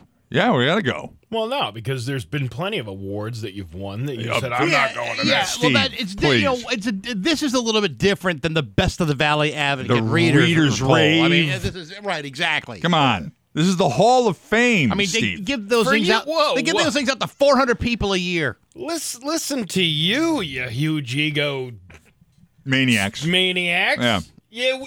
Are you? T- these local ones, I think, are more important Oh. than this one. Pshaw. Please. I line my car seats with them.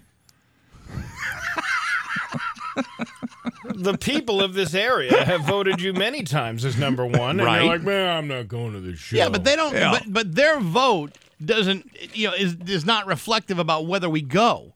You know, Yeah. we, we this is this is a very distinct honor, a, a little bit more exclusive than say the best of the Valley or the Readers Rave. Do you think there's anything out there that could possibly entice Michael Jordan to ever come to Springfield, Massachusetts, were it not for the Basketball Hall of Fame? No, of No, course there'd be not. no reason for Yeah. him to even consider coming out Well, here. I don't know. Uh, we got uh, got a Pride station there. He might have stopped that uh, buying gas. on the Nah. way. He didn't go anywhere to get his gas. Sure, he got Besi- the gas at Mohegan Sun before he drove back. Besides, I'm sure he's usually driven by somebody else. Oh, got to use my uh, my Indian points here. yeah, At the yeah, gas really. pump. Wampum points. Wump 'em. Yeah. Nearly two weeks after lawmakers agreed to continue allowing restaurants and bars to sell cocktails, beer, and wine to go, the battle over whether that's a good longer term policy move for Massachusetts is still playing out. It's the la- its latest uh, venue was a virtual hearing on the Consumer Protection and Professional Licensure Committee, where Robert Mellion of uh, the Mass Package Store Association warned of consequences, and Senator Diana DiZoglio touted benefits. DiZoglio, a Methuen Democrat who has pushed for takeout drinks measures as a way to help restaurants recover from the pandemic and associated shutdowns, filed a bill that would extend the authorization for to-go beer, wine, and mixed drink sales until June 15th of 2023, two years beyond the end of the state of emergency. I don't think that's a bad idea. I, don't know. I don't know. I mean, you know, when you consider about all the work that organizations like MADD has done and uh, you know, even the police have done in trying to crack down on OUI operators. And and, and look, I, it's just as easy to open up a bottle of booze between the package store and your house to take a drink there. I get that, but you know, to actually be allowed to have a drink. I don't see anything wrong with the concept, but I do see something wrong with the idea. Well, the the biggest offenders of this are oftentimes people who have been caught, people who can't operate a vehicle unless they you know they they blow into a breathalyzer, or people who have to you know do you know spot breathalyzer tests you know every now and then uh, to a probation officer or whatever. I mean, the biggest offenders, and even the not so biggest offenders, have to go through that. Uh, this necessarily all about people who are problem drinkers? And I don't know if that's necessarily true. No, it, it might not be about problem drinkers, but you can still be under the influence and Sure. impaired without being a problem drinker. Well- and for a state that only doesn't even allow happy hours, I'm kind of surprised we're allowing this to continue. Yeah, but I mean, think about you could sit there. You know, I've witnessed people during the pandemic uh, who were getting to go orders, getting those to go drinks, going in their car, sitting in there drinking the, the, the drinks and leaving. It's no different than you sitting down at a restaurant, having multiple drinks, and then getting up and driving away. I don't disagree with you at all, Steve. That's what I said. I, I just, I think the idea, the concept, you know, it, it's it's like I said about the happy hour. There, there's nothing that stops you from sitting in a bar drinking just as much. You're only going to spend a little bit more money than you would if it were two for ones uh, or things like that. But we got rid of those. We're we're a pretty tight uh, state when it comes to alcohol use and, and laws, and I'm I'm kind of surprised if they're going to let this one go. Well, how long did it take for us to say, "Hey, we can open liquor stores on Sundays"? It took a long Been time. a long time. But that's what I'm saying. Yeah. I mean, s- things change over time. Yeah, but So- even there, you've got a lot of liquor stores that don't even bother opening up on Sundays because they're like, I don't want to do this. It's, first of all, it's not worth it even turning on the lights or heating or air conditioning in the building for the amount of business I'm going to get on a Sunday. So, there, you know, there's a lot of them that don't even do that. But I think what would be interesting is to get the research, do the research, find out how much this has increased the revenue of restaurants and whether or not it's sizable. It's ten percent of all sales uh, on average. That's what 10% that- that's on what, average. uh, to go beverages. I was reading this thing about Guy Fieri because he's spearheading this whole, you know, uh, helping restaurants out who have who have lost a lot of business during Mhm. the pandemic. And it was he said it's on average it's ten percent of your profits. And what's Which- his information? What's his evidence? Because he, I don't know what his evidence is. Hey, maybe he's, Well, I'm confused. Is he saying 10% of your profits are liquor sales or or 10% to go or to go sa- order to go liquor liquor sales? sales. Really? Yeah, That's actually that's a significant amount. that's a significant And I- amount and maybe you- even higher than I- I, would have expected. And I question his accuracy coming from Guy Fieri. Because I would have thought it'd probably be a lot less. I mean, no offense. Uh, I've never ordered a drink to go because to No. me, I can probably make one cheaper at home using the ingredients that are already there. You can definitely do that. And Definitely. I question the 10%. It probably depends on on the place, but nevertheless, I mean, you know, we do have some kind of. I mean, I I, I understand what you're saying about you know drunk driving and and and uh, and and MADD and, and everything else. But I, but you know, I, there are a lot of states that have the happy hours that Oh, don't necessarily have any more drunk driving issues than anybody else. If you're looking to go to a bar at five o'clock in the afternoon, you're going to go to a bar at five o'clock in the afternoon, whether it's a happy hour or not.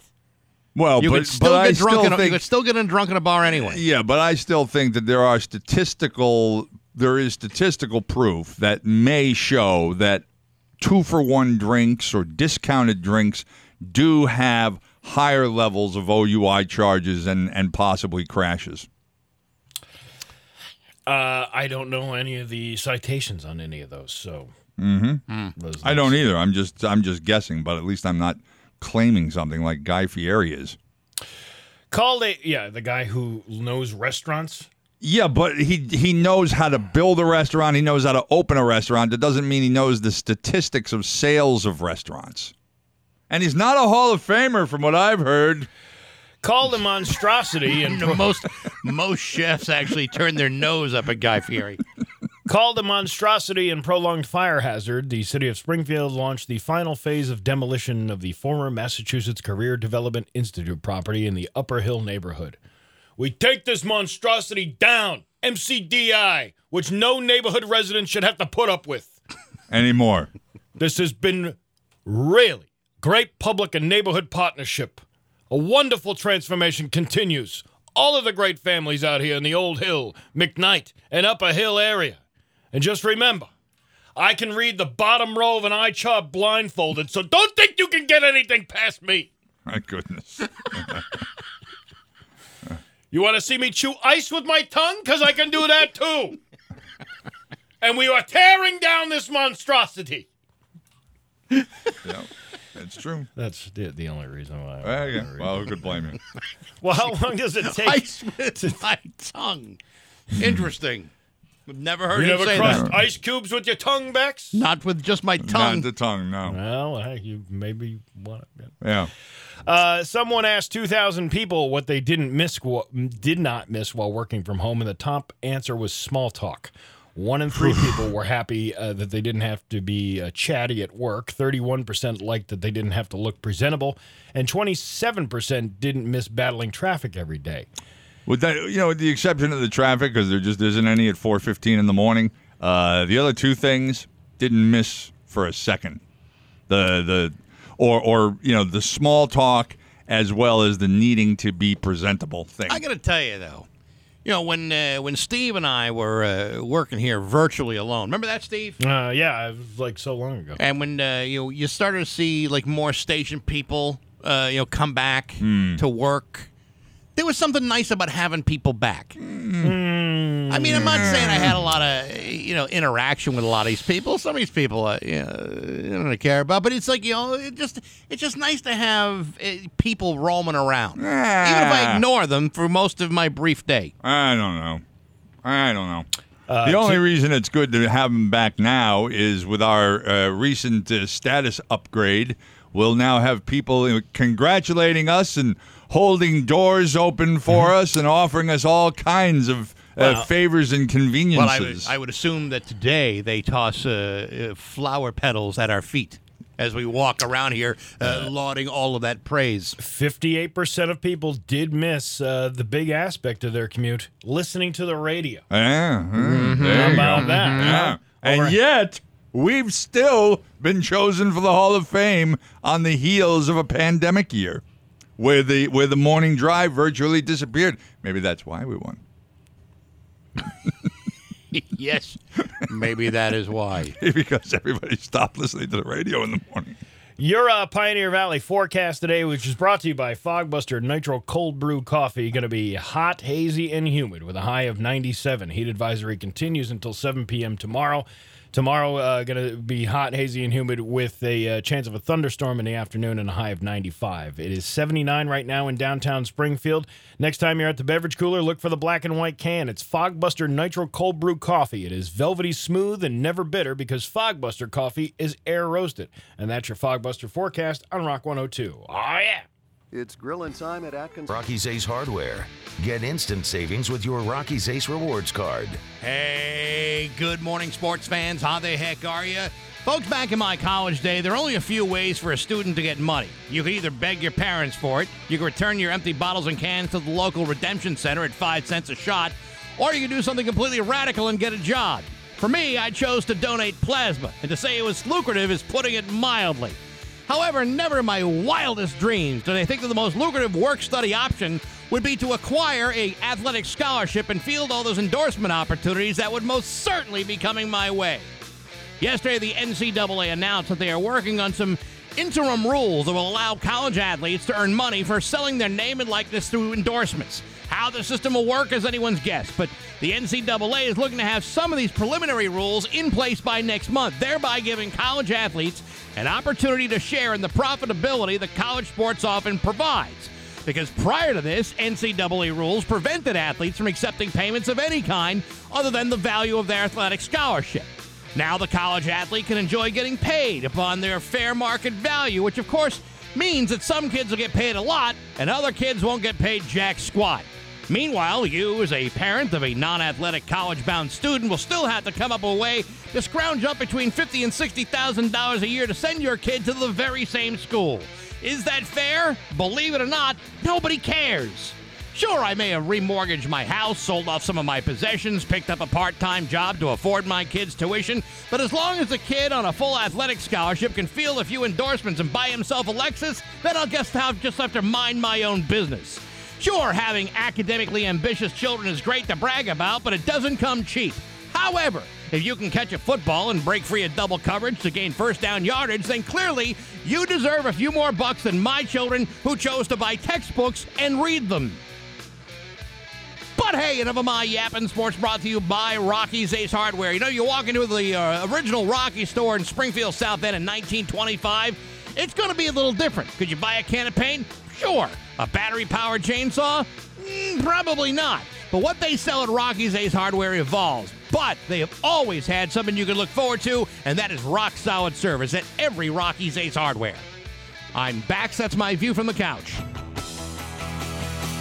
Rock 102 Springfield's Classic Rock. It's 810 and the Doobie Brothers on Hall of Fame award winning Bax and O'Brien of Rock 102. Yep. The uh, heat advisory, by the way, continues till 7 o'clock tomorrow. Uh, another very hot and dangerous day today. Chance of thunderstorms, record highs of about 94. Tomorrow, maybe 95. But of course, the humidity will make it feel well over 100 degrees. It's already 82 in downtown Springfield. And, you know, I'm not going to say that this, uh, this bloated ego that we've been living with for the last couple of hours will continue even beyond today. Oh, we had a pretty good running start on that one. But uh, but I do believe that we are entitled to bask in the uh, once in a lifetime glory that has been bestowed on us.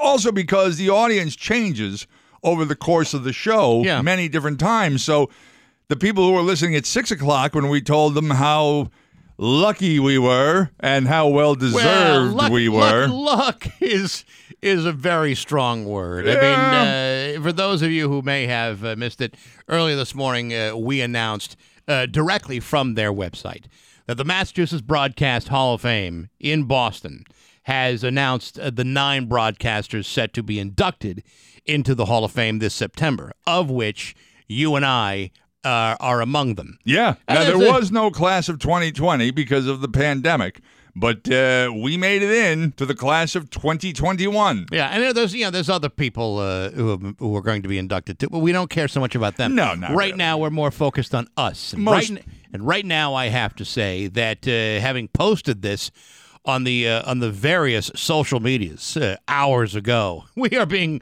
lauded with praise and congratulations Oh, from see? from the little people, and it's very very satisfying. Thanks to all of you who have uh, gone out of your way to recognize us in this way. That's the thing I don't get to see because I don't I don't do the uh, the Facebook. Well, thing. that's uh, that's too bad So for if you. I go to our page, I'll see all the uh, well, you'll, accolades. You'll you'll see a, a fair amount of accolades. I mean, not all of them because I posted it on everything, uh, including uh, like the uh, the Instagram, Oh, the uh, I- I the, the, the can't do all Twitters. May have to do a TikTok later. I don't know. I haven't really done one of those yet, but uh, you know, we will uh, we'll get around to all the good stuff. Well, you know, over the it appears as though 2007 might have been the first year uh, that broadcasters were uh, brought into the Hall of Fame, which, by the way, does not really have a physical presence.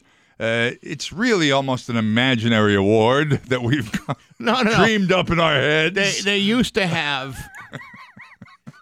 They, Oh, u- they used to have a wall. They had uh, an area Yes. at uh, at one of the uh, the state's uh, fantastic community colleges. They they do Te- not uh, have technical community.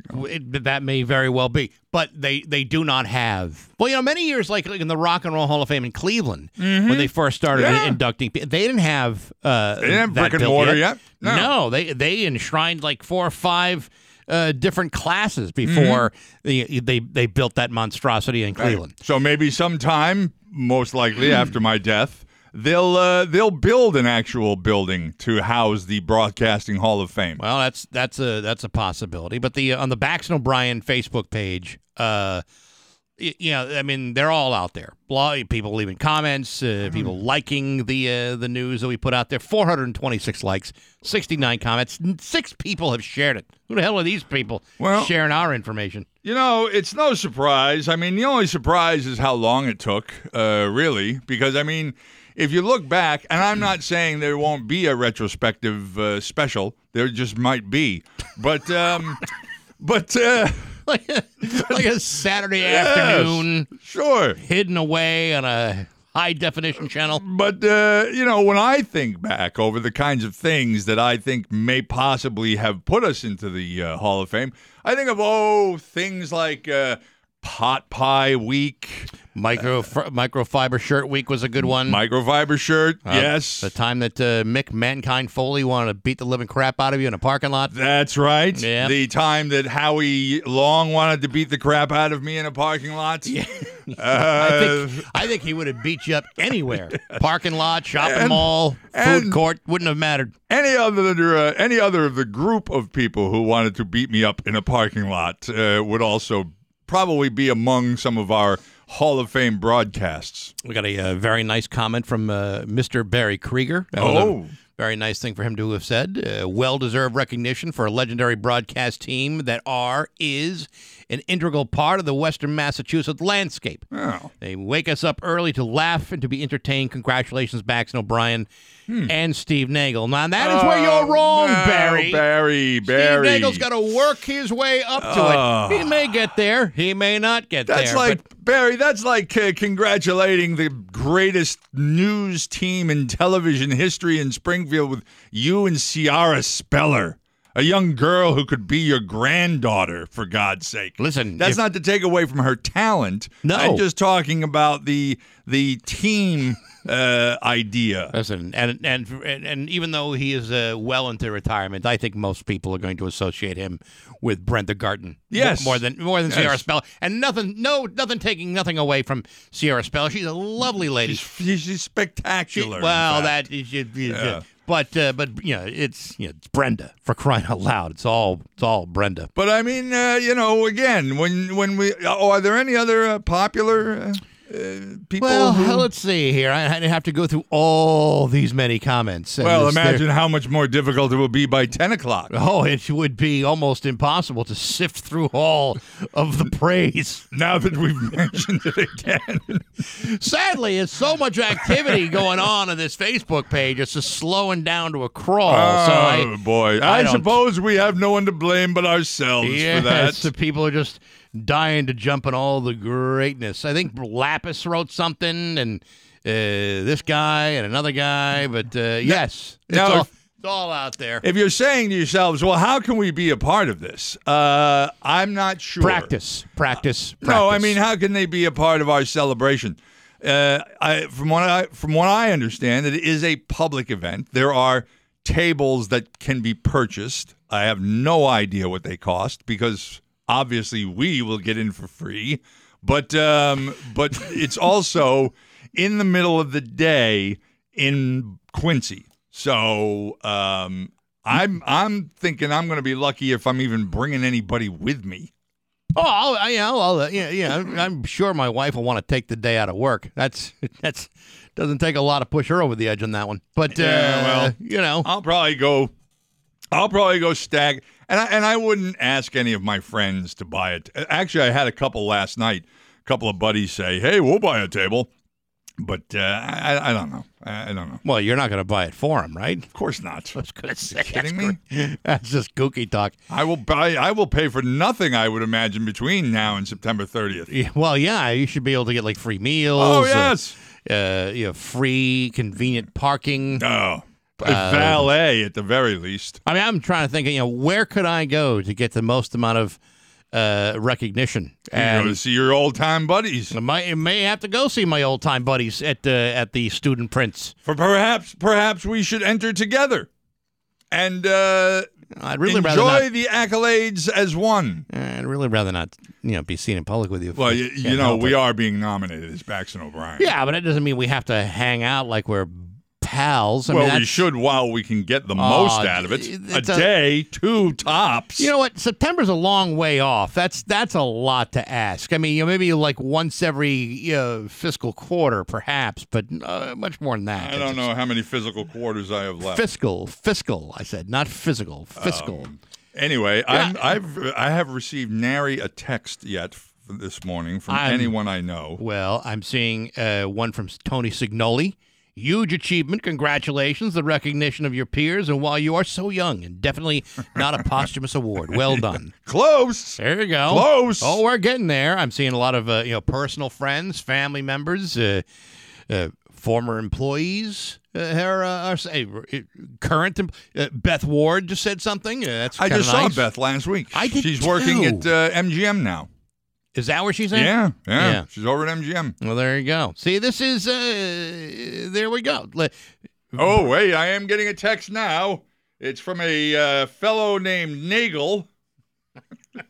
Congratulations on your participation trophy.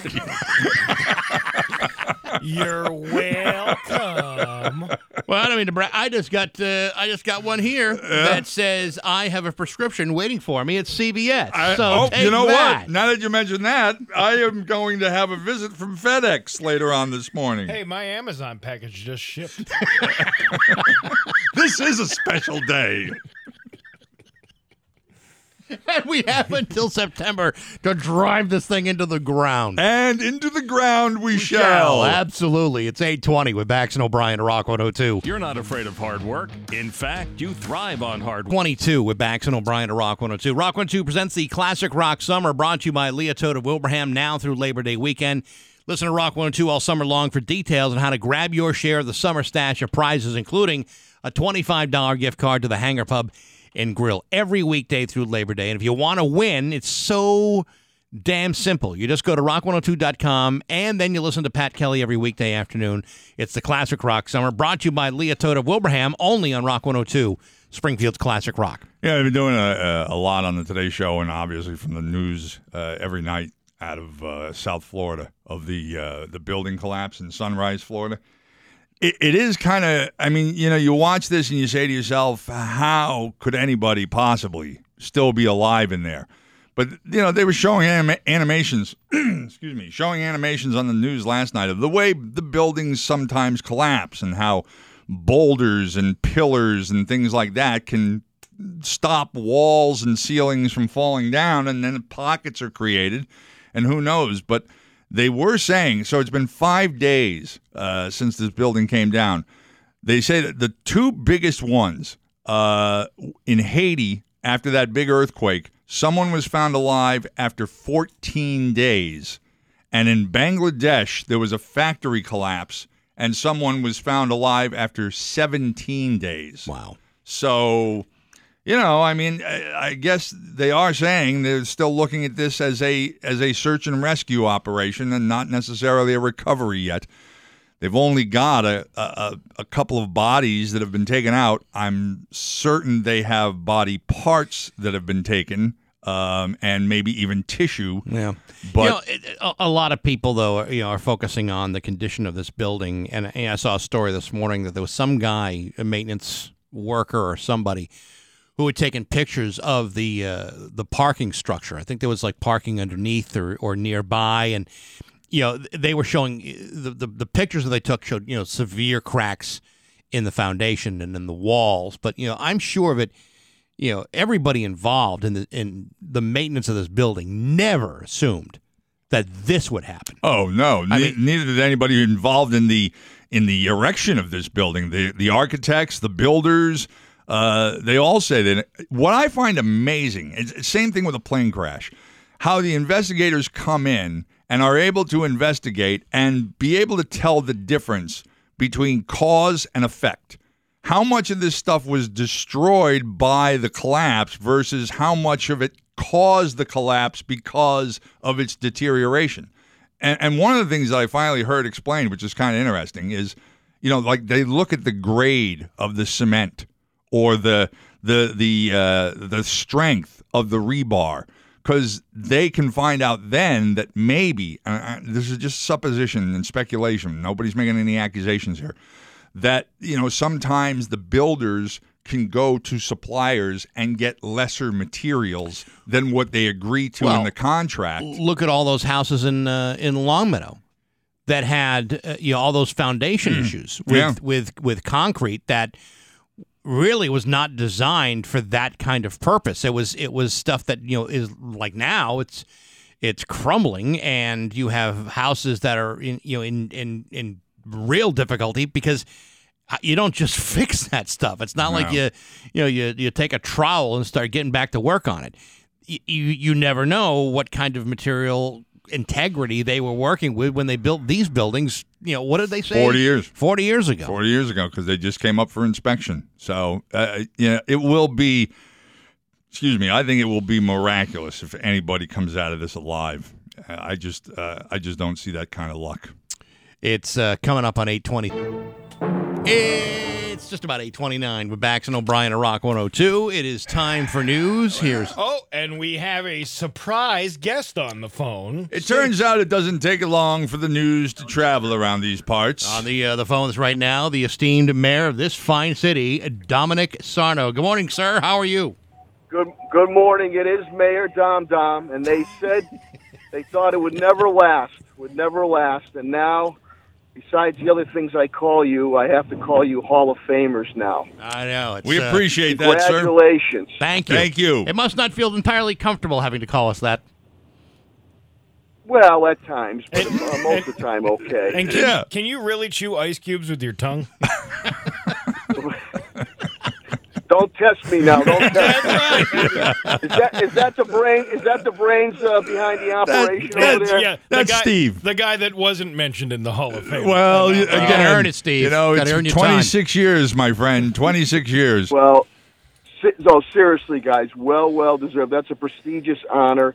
Uh, you guys, every morning, uh, you know, you get me uh, thinking, you get me laughing, and you get me doing other things too. So, but I uh, don't think we want to talk about that. Uh, well, and the good bad, bad minds. the good thing is, is our celebration will take place in the actual city of the Hall of Fame. Uh, As opposed to. And we will, and we will celebrate. We will celebrate it. yes, Yes, we will. and we'll consider Sunday night's fireworks to be in honor of ourselves as well. That's right, and we'll have like a uh, a spider parade with all the motorcycles. yeah, sure, we we could do that too. Well, we we appreciate uh, the phone call, Guys, sir. congr- seriously, congratulations. I'm out, Mayor Dom Dom.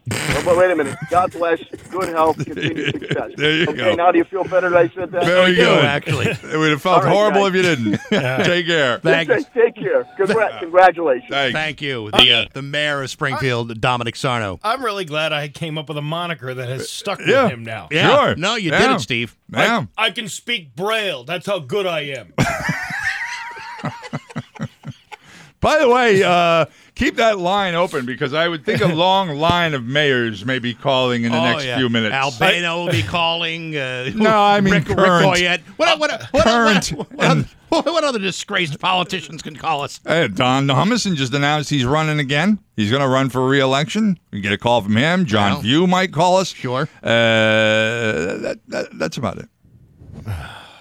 No, I mean, Will, uh, Will uh, Will will, get, will get permission from Ed uh, Sullivan to call. Right, right. You know, Sapelli maybe from Agawam. Uh, listen, before you start doing that and they Hmm. all call at once, just Don't have worry. them, just direct them to call my cell phone, leave a voicemail message, and I'll put the messages together as like a like a collage. Hey, All right. uh, Steve, just in case, if Richie Neal calls, put him, Yeah, put yeah. him to voicemail. yeah. I, I, I wouldn't answer that call if it was the- Actually, send him to Sean McDonough. That's right. And Sean will say, "Who? Yeah, if he wants to, Who from what?" wants to congratulate a Hall of Famer, send him to somebody else in the class. Uh, hey, residents in Holyoke are being asked to run their faucet for a while before using the water to re- release discoloration caused by construction uh, from yesterday into last night. The uh, Department of Public Works said construction at the intersection of Northampton Street and Morgan Street required a major transmission line to be shut off, causing widespread water discoloration throughout the city. Homeowners are being asked to run their taps to get rid of the discoloration before using.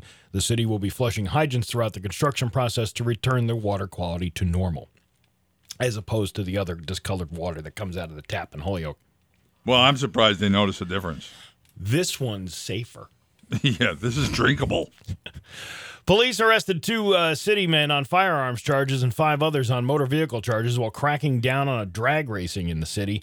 Springfield police conducting the drag race detail at about 3 a.m. Sunday saw a car come close to running into a motorcyclist on Plainfield Street. That would have been horrible. When they tried to stop the driver, he continued on I 291 eastbound, but then pulled over to the side of the road. Officers uh, ordered the driver, 26 year old Juan Jusino of Springfield, out of the car and arrested him. Yeah, you say that would have been horrible, but that was a motorcycle. No, I know. I'm dirt I, bike. I, I'm uh, yeah, and I'm I'm like combining the two problem behaviors uh, that we seem to have lately between drag racing and the dirt bikes up and down the street. And there's no reason to believe that's what that was. I'm just I'm just being uh, Hall of Fame level funny. Whoa, I don't know about that. Hall That's, of uh, Fame I level. mean, really. Well, yeah, Steve. I mean, As- at this as- point as- now, everything we do is that way. As Yeah, opposed to Reader Rave Award. Yeah, no, that was that was a Reader Rave type of line. Anybody- Anybody could be Reader Rave Award Yeah, funny. well, that's uh, you, you reached back for that one. What about the Valley Advocate Readers poll? he's almost at he's almost at that level. yes. Yeah. Uh, at the same time, they observed their passenger, 26 year old Luis Martinez, making suspicious movements. As the officer was walking Jusino to the cruiser, Martinez began moving his hands underneath the seat again.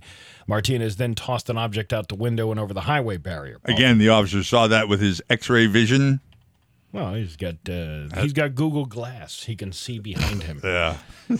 Does anybody even have Google I was going to. Yeah, you're more so. likely to have X-ray vision to find than to find someone who still has their Google Glass. Uh, like uh, like Superman with the X-ray vision. That's right. When Yeah. on the Family Guy, when he showed up to Lois uh, Lane's apartment and uh, he could see that she was pregnant, and then she's like, "Superman, would you like to stay?" And he's like, "Nope, gotta go." You know, X-ray vision. When you think about it, it's like one of them superpowers that I don't think I'd really want to have. What? No, I- X-ray vision? Yeah. Yeah, I like to have shoehorn hands. Yeah, that would be good. But but X-ray vision. I mean, there's a lot you're you're better off not seeing. I'd like to have Edward Scissorhands. Ooh, fa, fa what do you with the scissor hands? How are you supposed to go to the toilet? You ever think about that? Martinez and Jusino were charged with carrying a loaded firearm without a license and a slew of other charges. Five other people from Springfield, Holyoke, West Springfield, and Warren were also arrested on different motor vehicle charges on East Columbus, West Columbus, and Birnie Avenues, and Dover and Church Streets. That was a busy Sunday morning. Yeah. Yeah. Uh, five men were also arrested in trafficking weights of both heroin and cocaine and seized after officers attached to the Metro unit and the narcotics squad swooped down on a Pearl Street apartment they say uh, they had under surveillance. Which they were watching from the yeah, police I was station. Say, so th- this is on the 100 block. Yeah. And the police department is what address? Police department is 120, and this this house was 130, Ah.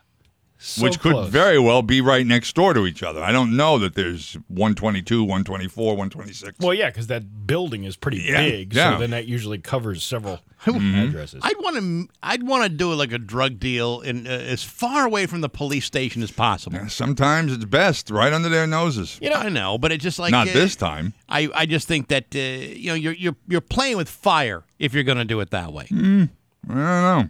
Sometimes the the things you do closest to home are always the ones that you remember. Yeah, if you're doing something right under somebody's nose, Yeah. they're the least expecting it. Yeah.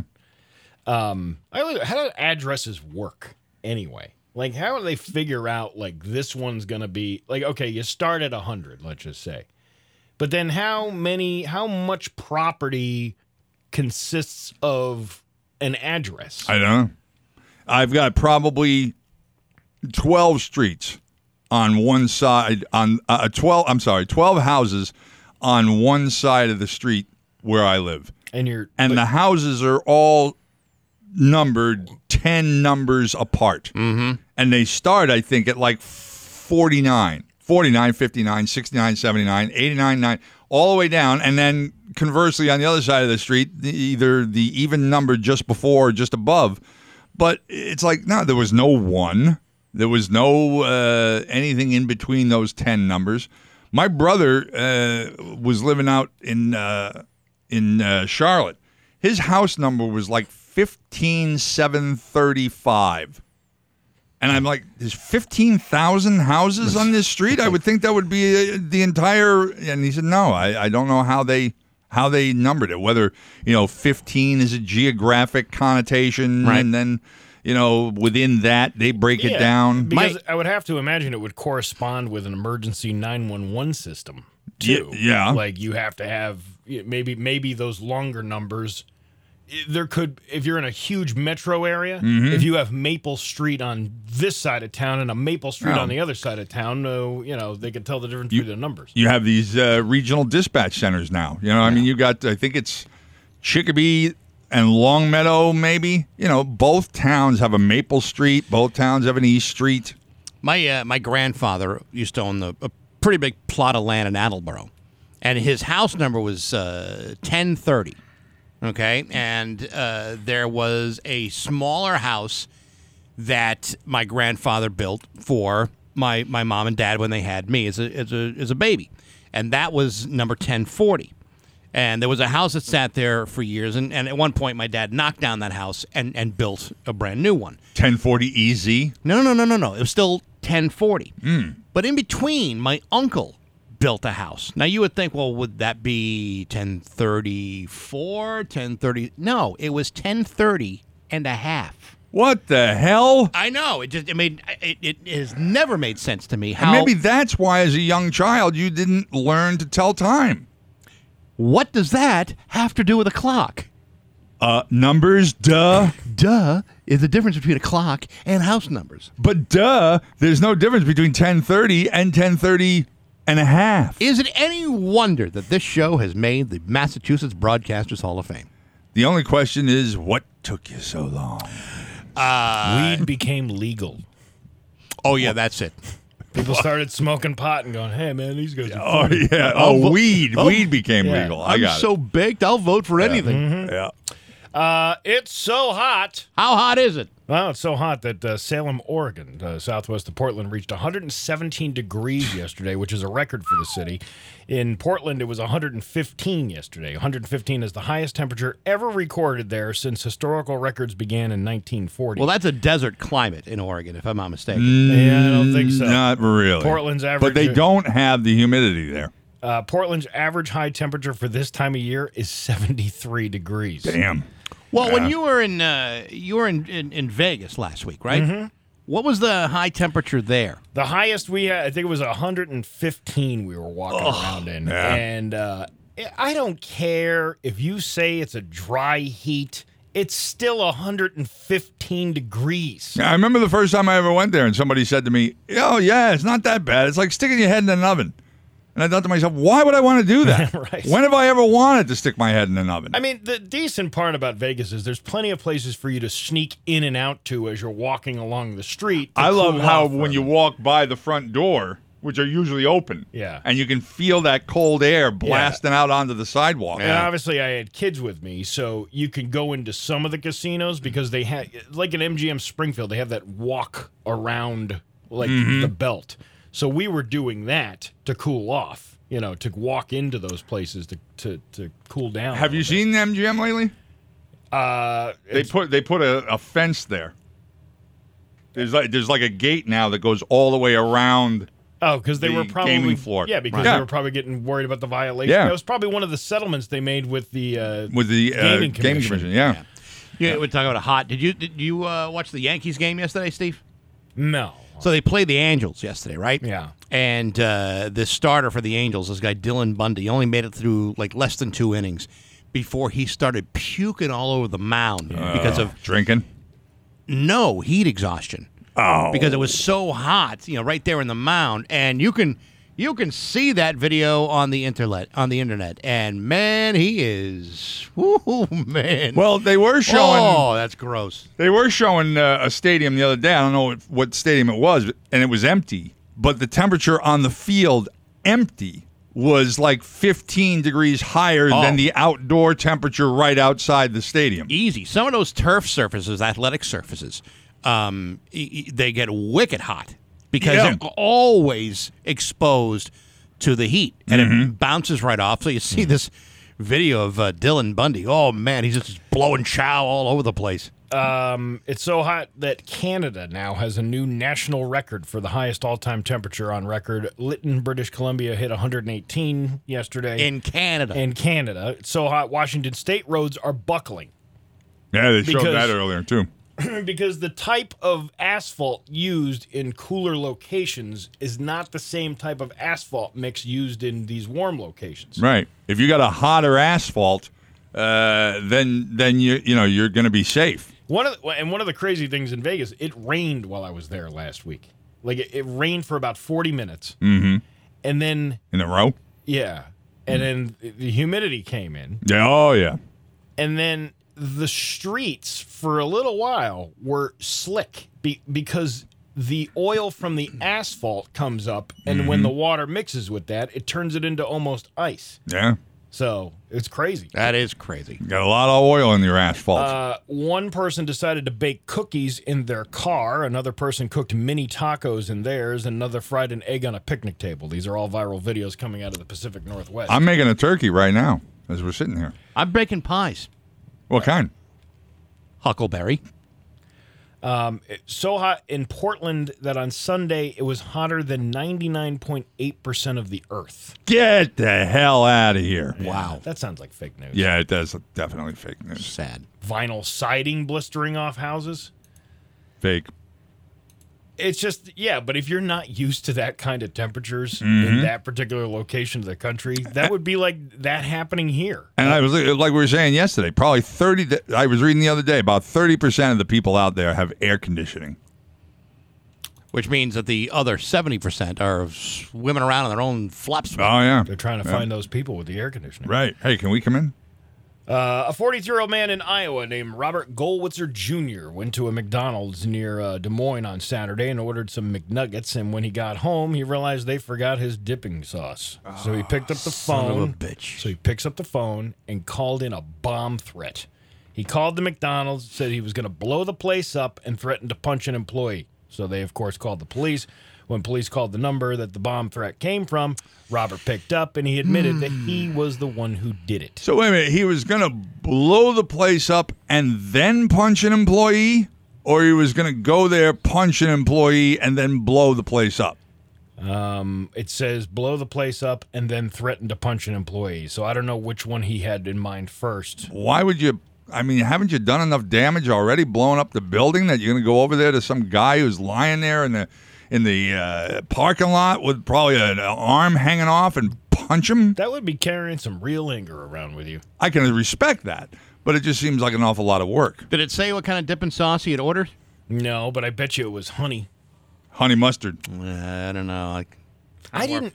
I'm probably more partial to the ranch. McDonald's had done away with honey for the longest time, and now it's back. But they don't offer it to you. You have to ask for it. Oh, it's one of those special, you know, a wink kind of thing. Yeah, because they probably don't want to spend all the money. You Mm. just handed it For out the honey. like the crappy barbecue sauce. Anyway, he's uh, facing a felony charge for making a false threat about an explosive device. And about a punch. Yes. All right, but in a way, you know, if you you order your McNuggets and you don't get your sauce, it's kind of justifiable. I mean, I, you know, you, you can't eat those things without it. Yeah, you choke. Well, they're too dry. Listen, you know, most of them are just trash. But you know, Oh, you- is, most- that, is that the uh, Hall of Fame mayor line No, ringing? no, we have a we have a guest uh, Uh, coming up here uh, in just a minute. Uh, it's going to be uh, hot today, uh, muggy, high of uh, 97. Heat advisory continues until 7 p.m. tomorrow night for Western Massachusetts. Thunderstorms possible tomorrow with a high of 95. It is 83 right now in downtown Springfield. I'm Steve Nagel, and that's the news on Rock 102. Ah, yeah. Pro contract. Rock 102 Springfield's Classic Rock. It's 851 on the Hall of Fame uh, enshrine, oh, soon to be enshrined uh, Bax and O'Brien show. Another uh, scorcher today. Uh, heat advisory stays in effect until tomorrow night at 7 o'clock. Today will be sunshine. There might be some thunderstorms. There will be some heat and humidity uh, of a high of about 94. It'll feel much hotter than that. Uh, today, at every single Big Y location across Massachusetts and Connecticut is a big, giant hiring event. And on the phone to uh, talk about that, the store manager of the Cooley Street uh, Big Y in Springfield, Tricia Hay. Good morning, Tricia. How are you? Good morning. Good. How are you? Very good. you guys have never done anything like this before, have you? We have not. We have not. It's it's it's a first for us. So this uh, this hiring event uh, you know, happens today. What what are you what are you looking for? Are you looking for like to fill specific positions, or is this you know in in general? So all of our locations are looking for you know their own specific um, jobs. Um, but we are hiring for all different types of positions um, throughout the company. You know, we have over 75 locations that are holding um, this job fair tonight from 3 to 8 um, within our Table and Vine location, our distribution center, um, our express gas stations um, are going to be right at their, their home store, their local store, um, right there. So between three and eight, we're we're asking everybody who's who's looking to, to join the Big Y family to come on down and do the on the spot, on the spot interviewing. What I'm seeing here is all individuals hired on this day will get a $50 gift card for their choice of either Apple, Spotify, or Big Y. Correct, correct. Yeah, after a week um, of employment, they're going to be getting a fifty dollar gift card for joining the team. If uh, do they have to have experience? Um, no, absolutely. I mean, obviously, it's it's it's helpful for their for their interview, but um, no, we we do um, each each department has their own specific training um, that they do, so we we en- entail that to each specific department. So if I had my own knives, let's say, and I just wanted to be a butcher, could I uh, could I just come inside and uh, all of a sudden get the job? Yeah, could he just start the butch today? well, that that is that is a, a unique talent Hmm. um, that that we have for for cutting meat. But if if you have experience, come on in. You know, obviously with the uh, with the pandemic, you know, people I think started to look at those kinds of physicians in a much different way than maybe they did ever before. I mean, there was such a y- y- you know, you want to talk about essential positions, people working in grocery stores and making sure that you know everybody was safe as they uh, went grocery shopping. You know, Big Y and along with you know, you know many others around the country, you know, really stepped up their game to to comply and to be safe. I mean, do you, do you find that? I mean, in your perspective as a as a store manager of a of a location, um, tell me about what those early days of the pandemic were like. Trying to get your store to be ready to do business. That I mean, it had to be an extraordinary effort. It was. It was definitely a team effort. I mean, everybody that um, works in this location, we we you know rallied together. We had um, specific instructions that came down and, and steps that we had to follow on a day to day basis. It changed every day, um, depending on you know the the rules and regulations that came down. So you know we all rallied together and, and did what we had to do to keep our our community safe. I imagine it was probably someone named D'Amour who decided which aisle would walk towards the back of the store, which aisle would walk toward the front of the store, and then how they would go from one to the next. That's no, that no, sounds that, like that a very was, that high was up there. Specific. Oh, really? Uh, they're actually, uh, I'm reading here again from the press release. Full time openings include bakery, meat, seafood, in store kitchen and deli, department managers, assistant department managers, overnight stock clerks, uh, as well as uh, part time positions uh, also. I mean, obviously, uh, the whole workforce out there is having is having issues. But uh, I, I assume there's a minimum number of people that you like to have on based on day of the week, time of the day, things like that. Absolutely, it's you know it's different from day to day, from week to week, um, depending on holidays, um, the time of the month, things like that. So um, we are looking for just overall chain wide. We are looking for managers um, for full time positions. We're looking for part time positions. We are looking for everything. Um, we are looking for over 18 year olds um, primarily within our you know our fresh food departments um, having to to be over the age of 18 but you know we are accepting um, under 18 applications as well So, if someone is uh, interested in getting a job at Big Y and taking advantage of today's event, what what should they do? Um, absolutely. So today, at any Big Y location, from from three to eight, we're gonna we have a team of managers set up um, to do on the spot interviews. Um, having an application filled out beforehand um, is beneficial. We can print that out before the event starts, um, which we have many. Um, but if you need to fill out the application, you can go right to bigy.com um, backslash careers, or you can go right to the home page, um, scroll to the bottom, and there's a career link right at the bottom of the page that you can click on and fill out the application. Great. Very good. Trisha Hay, store manager of the Cooley Street uh, Big Y. We appreciate the time and best of luck hiring people today. Thank you so much, and congratulations to you on your induction. oh, well, thank, you, very much. Yes. Yeah, Uh, don't- don't mind. speaking of which, I just received a text uh, of congratulations from uh, Chicopee Mayor John Vieau. Yeah, Uh. Well, there you probably go. maybe calling in tomorrow, but thank you again. And I'm sure you extended that to us on behalf of the entire D'Amour family. Absolutely. All right. Thanks, Trisha. It's, Have a great day. You too. It's Bye-bye. 8, 858 with Bax and O'Brien at Rock 102.